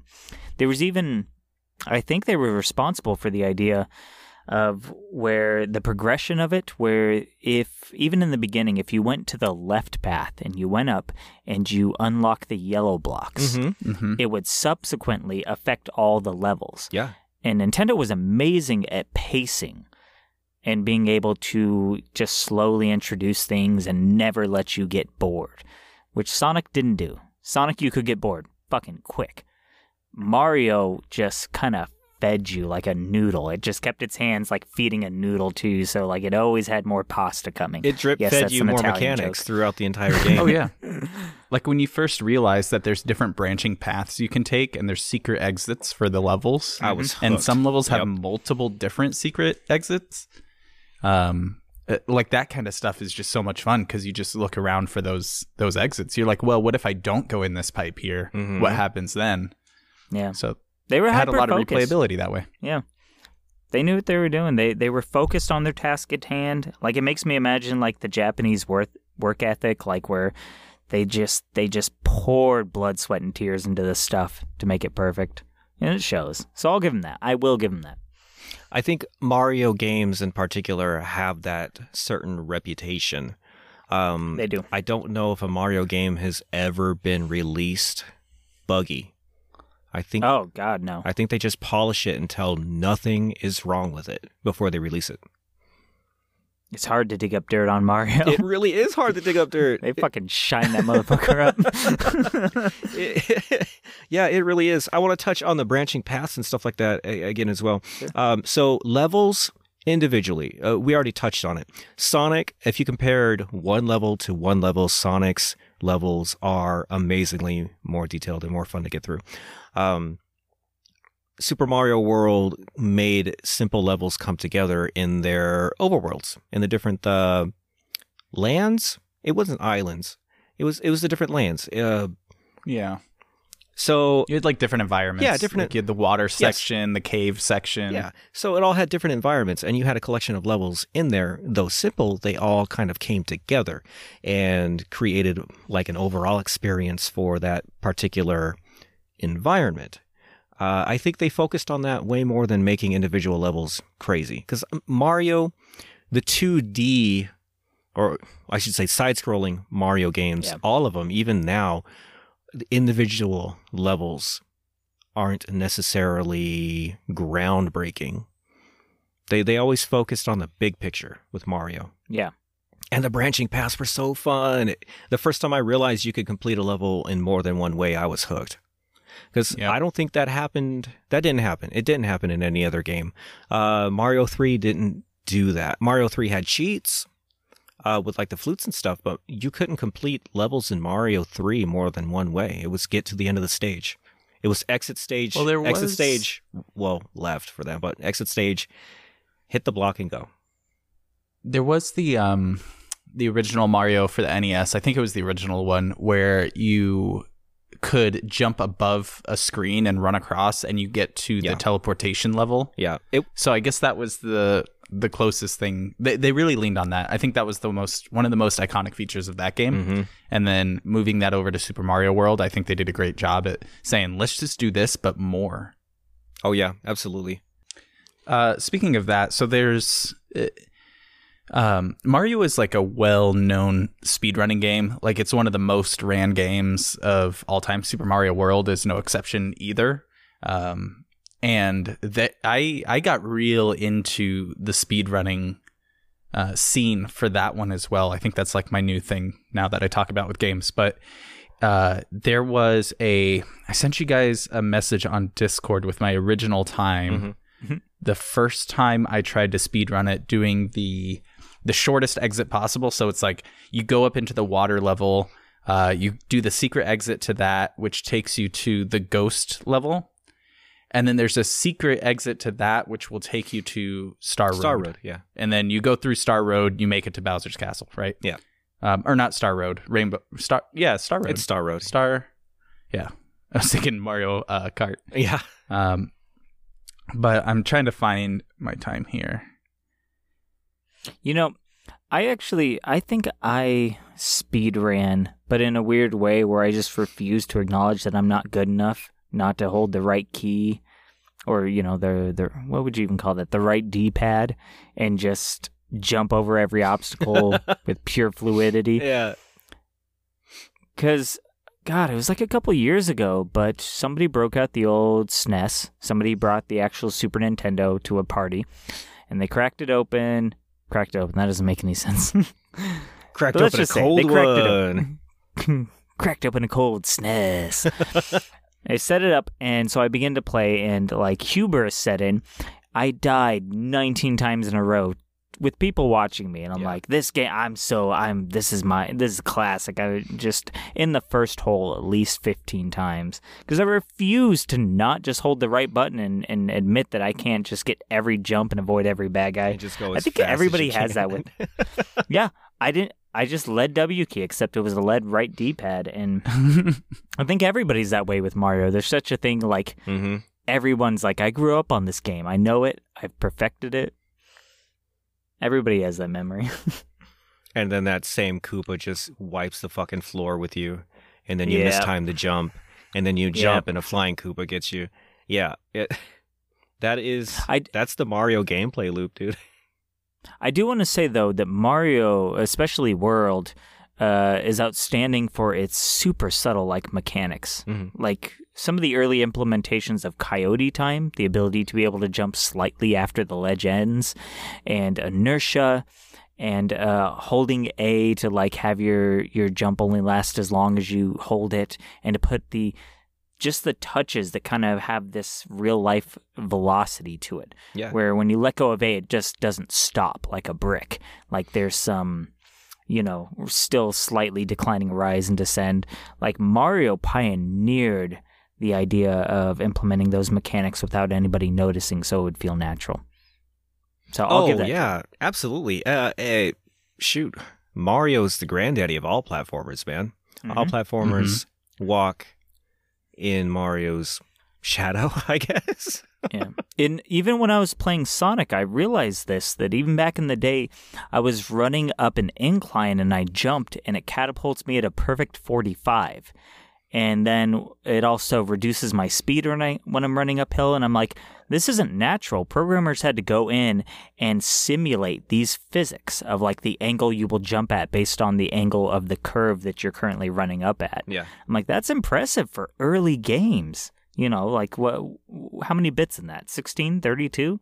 Sixteen. And they were and they were simulating like trajectories and shit. Yeah. That's more impressive than any of us could realize as kids. Like we didn't care. We just cared that it worked. Mm-hmm.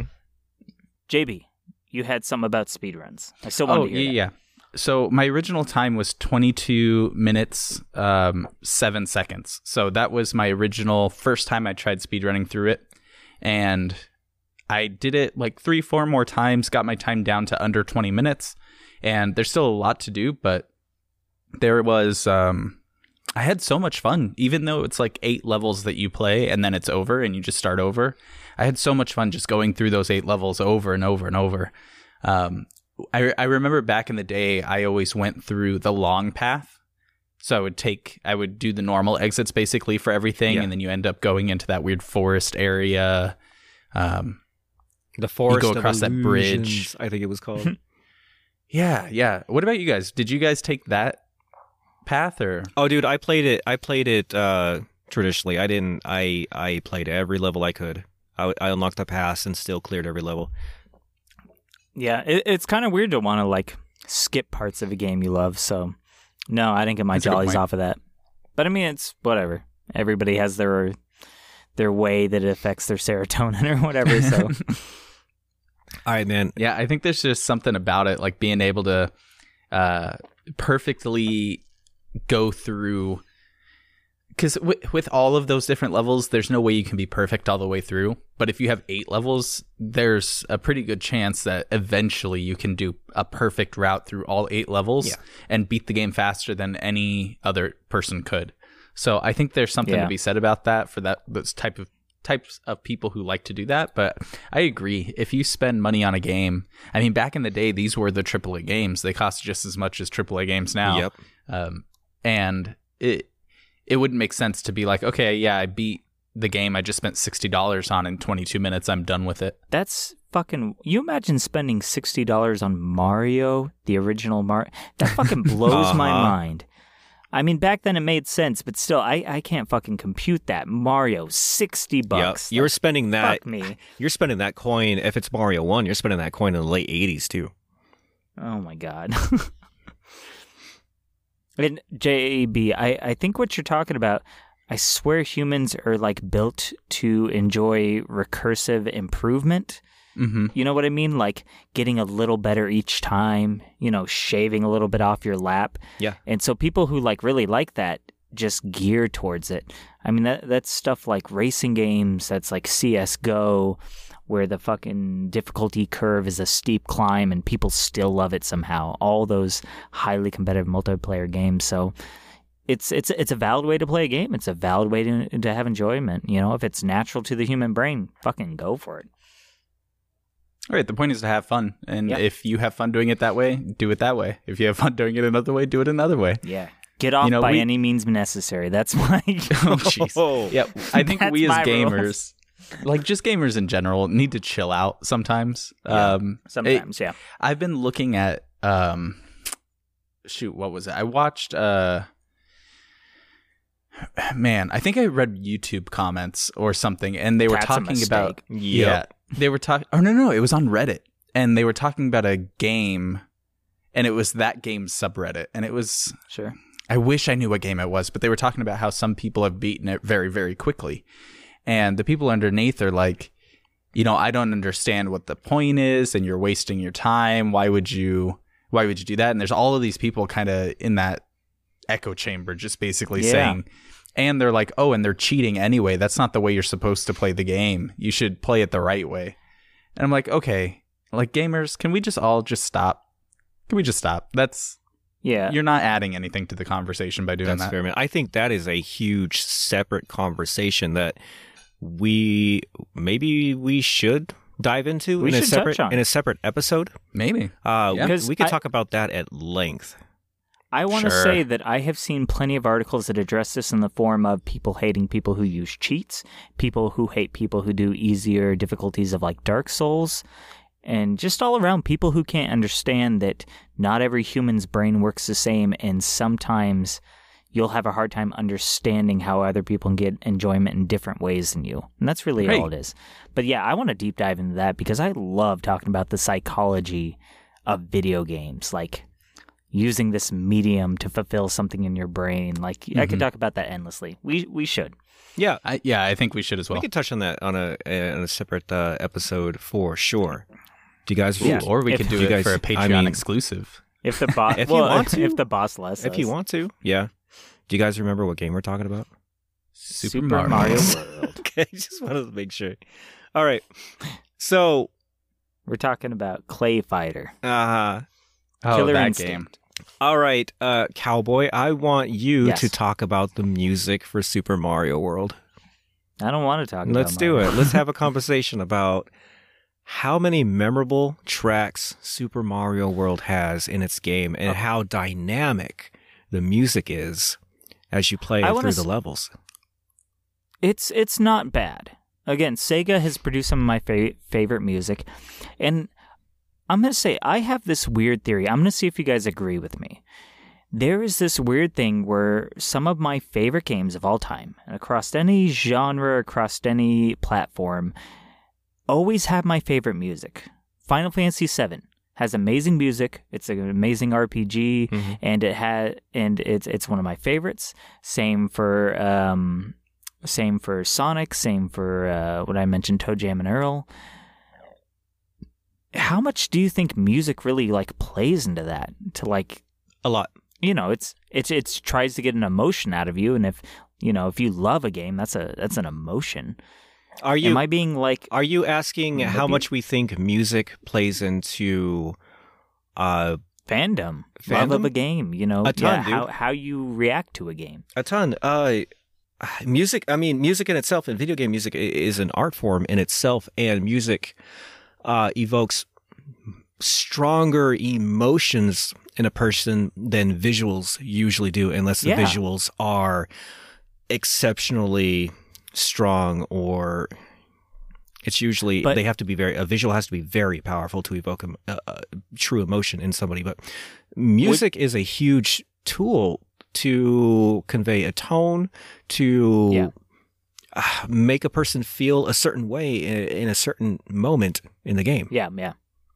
No, definitely agree. And so my question is, how much weight do you think that carries? Fifty percent, 30%, 25 because I feel like it's high. I feel like it's like 50% sometimes Wait, just because of a trend I see. wait in, wait in what? How good a game is? your or love for the game. The love And of a game. Emotional appeal. Yeah.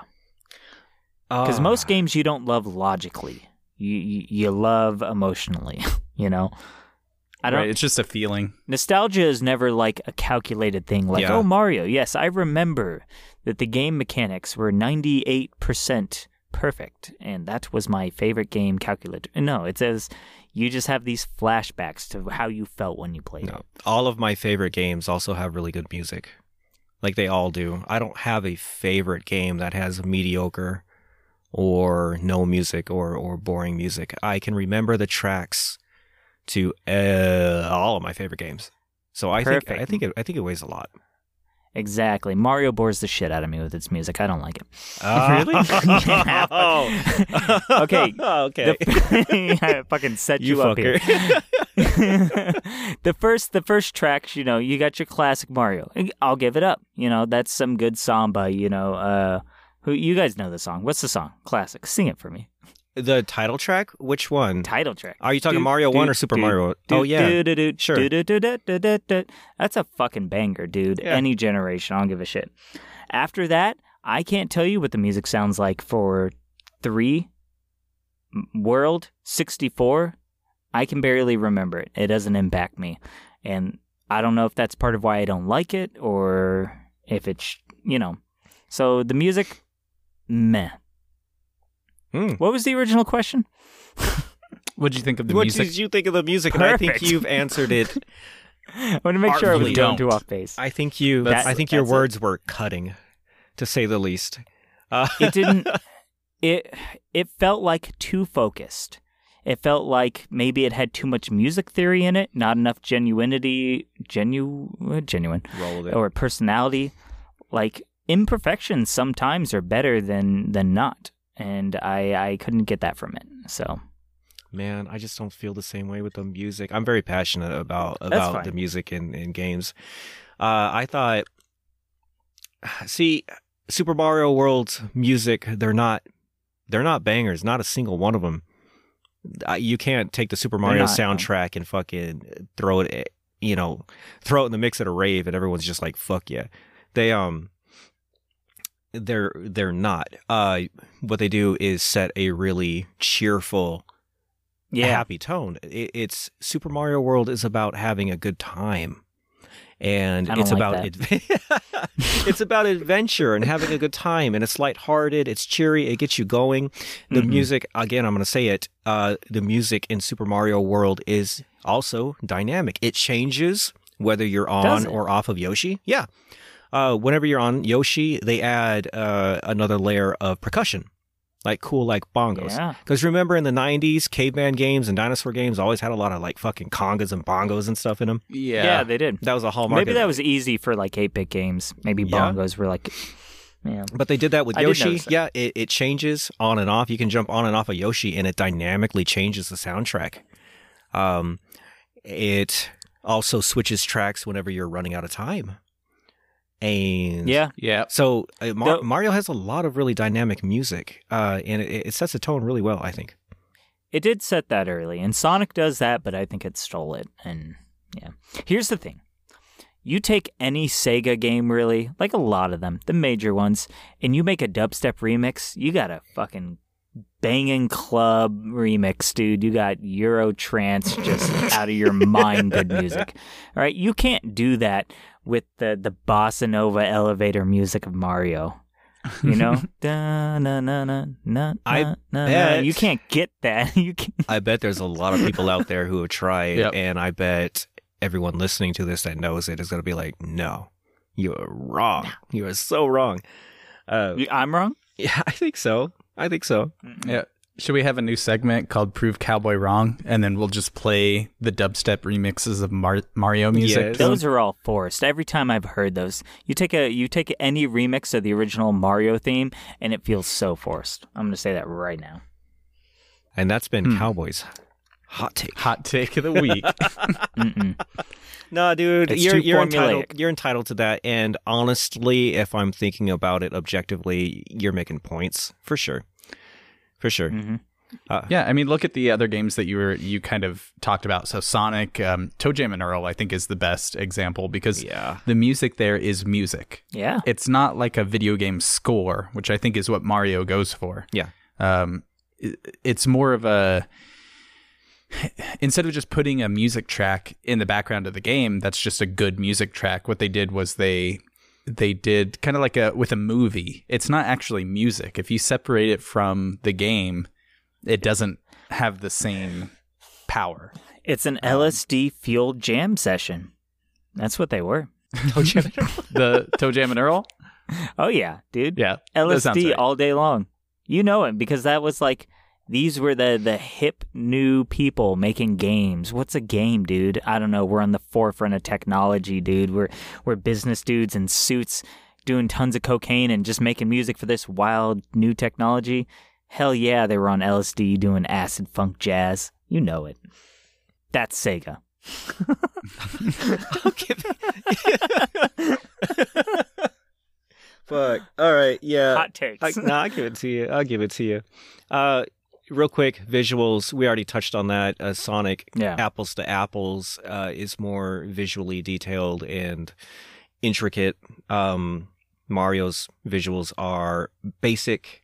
Uh, the backdrop is just wallpaper. Like so, uh, Sonic's backdrop moved, like the, the the water. You can see the waterfalls moving, things like that in the backdrop. Um, music's more on point. Uh, Yeah. This is what I love about Super Mario World, though. Do you guys know the story of Super Mario World? Princess Mm. Bowser There's a little more No. to it. There's a little more to it. Well, hold on. You, you might just be generalizing, but um, Buck, no, there was no. I don't. Yeah, there was a princess in the other castle, so we know that much. Um, no, there's more to it. Uh, Super Mario. Super Mario had more. Uh, Super Mario World had more story elements, and it actually also gave you little tidbits every time you destroyed one of the fortresses and stuff like that. And it set it up in the beginning too. Um, inside the game, you know that Yoshi. Well, there's a call from help where the Yoshis live. Hey, the Yoshis were stolen, and as you go through it feeds you cool lines about progressing and stuff like that. Um, but it's a Mario game. You know that, well, at this time it's Toadstool. Princess Toadstool is in Bowser's castle. But uh, Super Mario World doesn't take place in the Mushroom Kingdom. Uh, it takes place in Dinosaur Land. It's just called Dinosaur Land. It takes Oh yeah, takes yeah. place Oh in- shit. yeah, it takes place in Dinosaur Land. So, Super Mario World is a direct sequel, story wise, to three. I'll read you a little tidbit here. Uh, after saving Okay. the Mushroom Kingdom, Super Mario Three is the Mushroom Kingdom. Uh, after saving Yeah. the mush, uh, after saving the Mushroom Kingdom from Bowser, I think they were they calling him Bowser by Super Mario World, or was he still King Koopa? He's probably. I think he was Bowser in Super Mario World. Uh, Well, I mean, wouldn't Bowser be his first name? Bowser Koopa. Bowser Koopa. They changed him up. Like Princess Toadstool King became Bowser Koopa. Princess Toadstool became Princess Peach. King Koopa God, became. Bowser. Yeah. They they I don't like any princess with the name Stool in it. no. they did some cool name changes that I think were sorely needed for the franchise. Yeah. But yeah, uh, after saving the Mushroom Kingdom from Bowser and the rest of the Koopas in Super Mario 3, Mario and Luigi needed to recuperate after their adventures. Together, they agreed that the best place to vacation was a magical place called Dinosaur Land. That's good. So they went That's on vacation. Super Mario. World starts as a vacation. Mario and Luigi were like, "Fuck this! We need to get out of here for a little bit." Um, Fuck all these mushrooms. We need to go see dinosaurs. Yeah. That's relaxing. Uh, the fuck? but while Mario and Luigi reclined on the beach for a relaxing nap, Princess Mm-hmm. Toadstool disappeared, apparently seized by evil forces. I wonder who that was. Uh, Theoretically. yeah, yada yada yada. They come upon an egg. It hatches. It's Yoshi saying, "Hey, they took all my dinosaur buddies, shoved them in magic eggs, and stole them." And I'm pretty sure they stole Peach too, and that's the story. But yeah, there's a little more to it than just the princess is in, is in another castle. They actually kind of compound on what happened in the previous game, which they didn't Yeah. do in the first two. Interesting. Also, i- in the story, Yoshi hands Mario a magic cape, and that's where that badass, iconic yellow cape comes from. Story wise, Yoshi gave it to him. Well, we know it's a magic feather, but Man, wh- what is Nintendo's magic that a yellow cape becomes iconic? Because I, I gotta admit, yes, it's iconic. Mhm. Why the fuck is a yellow cape iconic? Why is a fire is- that lets you throw fireball, or why is a flower that gives you fireball power iconic? Also, they hit it, man. I've always I said. I've always said that Nintendo is the Disney of the video game world. They're goddamn sorcerers. I don't know how they put all this in my head and make me super fond of it. Like, it's nonsense when you really stop to It think really about is. it, isn't it? It's a plumber, plumber? a plumber in a magic land. I know. Eating magic mushrooms and flowers and spitting fire and saving a princess, you know, toadstool. Might as well be named frog poop. Like, it doesn't make any sense. None of it makes sense. He's jumping on a Goomba. What the fuck is a Goomba? Yeah, And I got to tell you, they wrote this game from scratch, so they had to present this to somebody. And they were like, here, it's a Goomba. What is that? He's a mushroom. You jump on his head.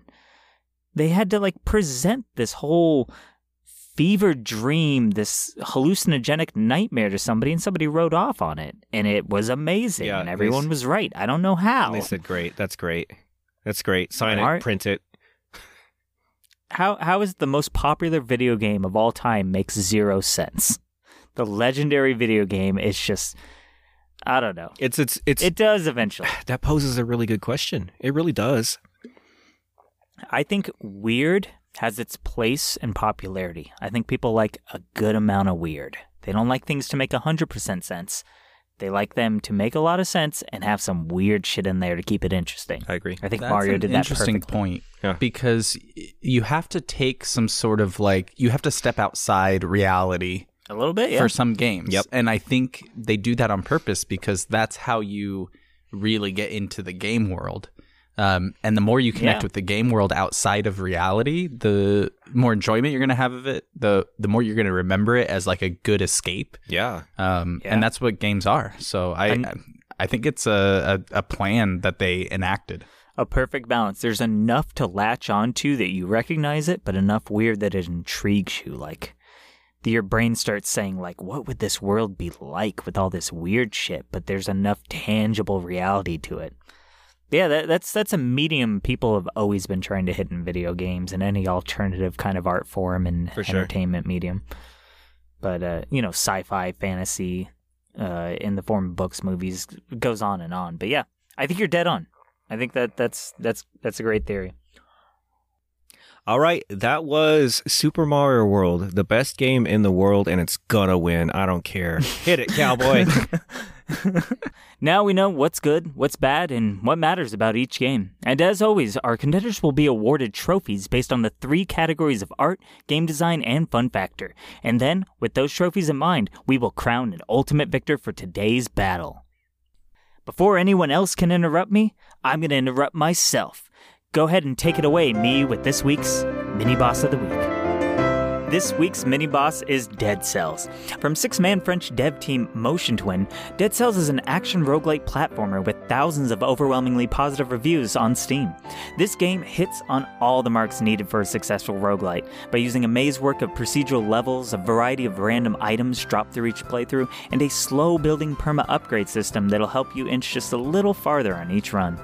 To me, this is a 2D, fast and fun, lightweight Dark Souls. The heavy inspiration is obvious through its challenging enemies, its gloomy gothic atmosphere, and a minimalist storytelling with a mysterious lore that is uncovered in the backdrop. This game is gorgeous to play through, with an excellent color palette, tons of particles and effects, and a unique style for each branching level path you can choose to take. And with an amazing lighting system to boot, it's pure interactive art. The combat is fun to execute, satisfying to master, the dodge roll is effective, and the shields have a timing perfect parry.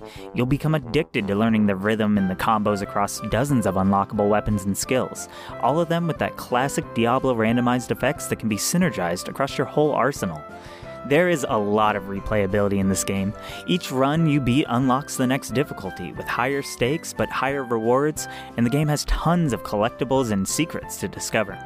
Now, the game can become a bit of a grind when farming up some of the endless cells that you'll need for the progression elements and a lot of the unlockables, and some of the hordes of enemies and bosses can be very frustrating when you try to surmount them with an underpowered item set, especially if that was all the level provided you. However, any disadvantage can be trumped by skill in Dead Cells because th- there's a huge focus on momentum, precision, and reaction timing. It can be difficult at first, but once you become adept at the smooth, responsive controls, you'll become hooked on the feeling of the complete badass ninja that it makes you. So the question is is this boss worth the battle? I'm going to say yes, definitely is. The art, fun, and game design of this game are top notch. So if you're a lover of Dark Souls, Mark of the Ninja, Spelunky, any roguelite genre, this game is a must have for you. You can go out and buy it now on PC. PS4, Xbox One, or the Switch for $25, and there is the occasional sale bringing it down to 15. So go out and pick it up today and message us. Tell us what you think of it. Now, back to the showdown. All right, ladies and gentlemen, it's the moment you've been waiting for all crazy ass Christmas podcast. Three trophies, two games, one ultimate victor. Up first, it's me with the art trophy. Both contenders today are retro powerhouses. Sonic 1 started a franchise with super detailed levels that just make you want to go fast. And Super Mario World is a celebrated entry in a well established franchise that introduced a slew of new characters, including the Green Dino himself, Yoshi. When it comes down to creativity involved with zone and level design, Sonic 1 wins by a mile.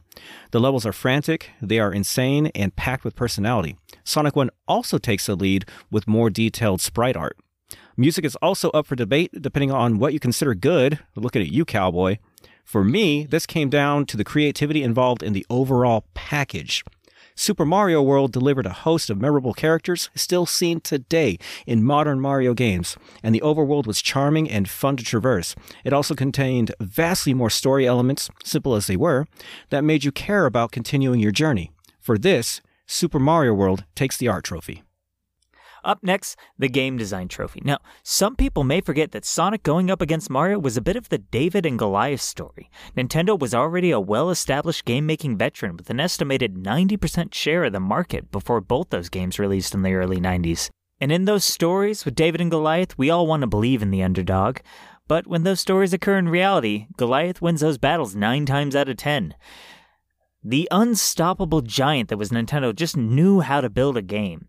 They had pages and pages of game theory, level design, puzzle ideas that they could bury Sega under.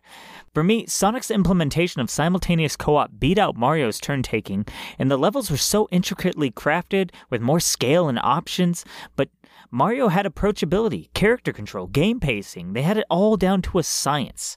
While Sonic was all flash and all fast, it was Mario who took his time, slowly introducing you to new things and prolonging the enjoyment. So before this metaphor gets too sensual, as much as it pains me to say, I gotta give the game design trophy to Super Mario World. And I'll round things out with the Fun Factor trophy. Both of these games brought back a sense of nostalgia and truly immersed me in the 90s, a decade I think we all can agree was a more simpler time. Uh, both games are fun platformers too. Sonic goes fast, and Mario has power ups galore. Defeating the final boss feels rewarding in both games and gives you a feeling of accomplishment you don't normally get in many of the games you play today, or maybe that's just me because I don't beat them. If I had two trophies to give out, I'd definitely give one to both, as these are two games that are some of the best ever made, and I truly enjoyed my time with them the last few weeks. However, I did find myself drawn to one game in particular, either due to my history with the series or th- the console, or maybe I just thought it was more fun. In either case, my Fun Factor trophy is going to Super Mario World. Super Mario World takes all three trophies. No surprise there with Nintendo, the major corporation. However, that does not mean that the Genesis does not stand a chance in tonight's theme, a best 90s gaming bundle to find under the Christmas tree. Let's go ahead and get to tonight's votes to see who the real winner is. Jake, Easy man, Super Mario World. JB, Super Mario World. and for no fucking use at all, I'm gonna say Sonic, best game in the world, takes my vote for the Sega Genesis best console in the world.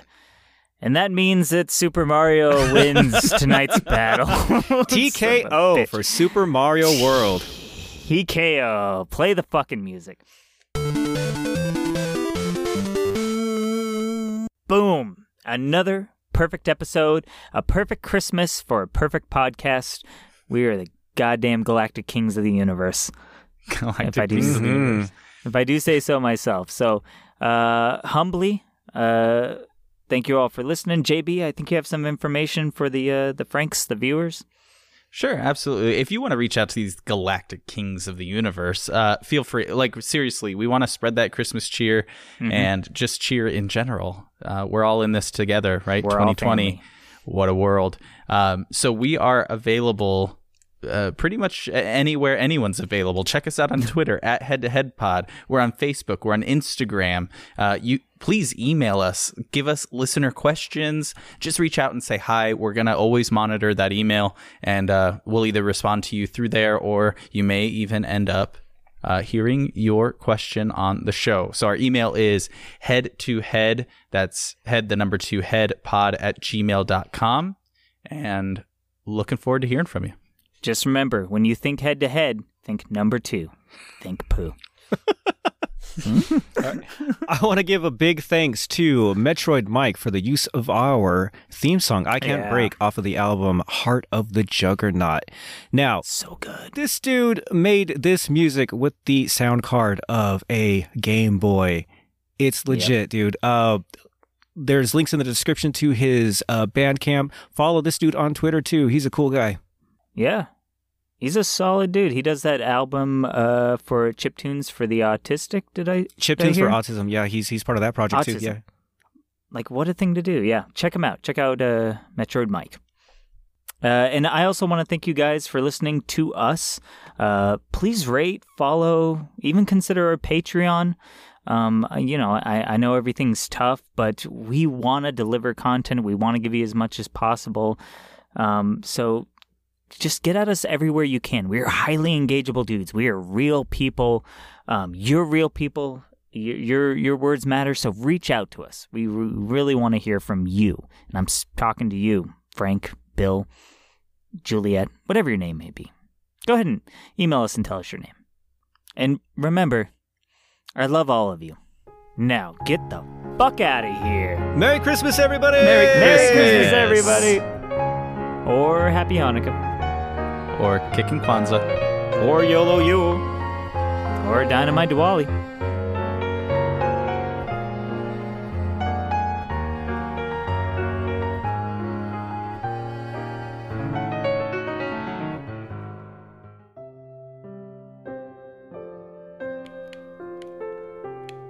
He's still playing Super Mario World and listening to Alanis Morissette, huh?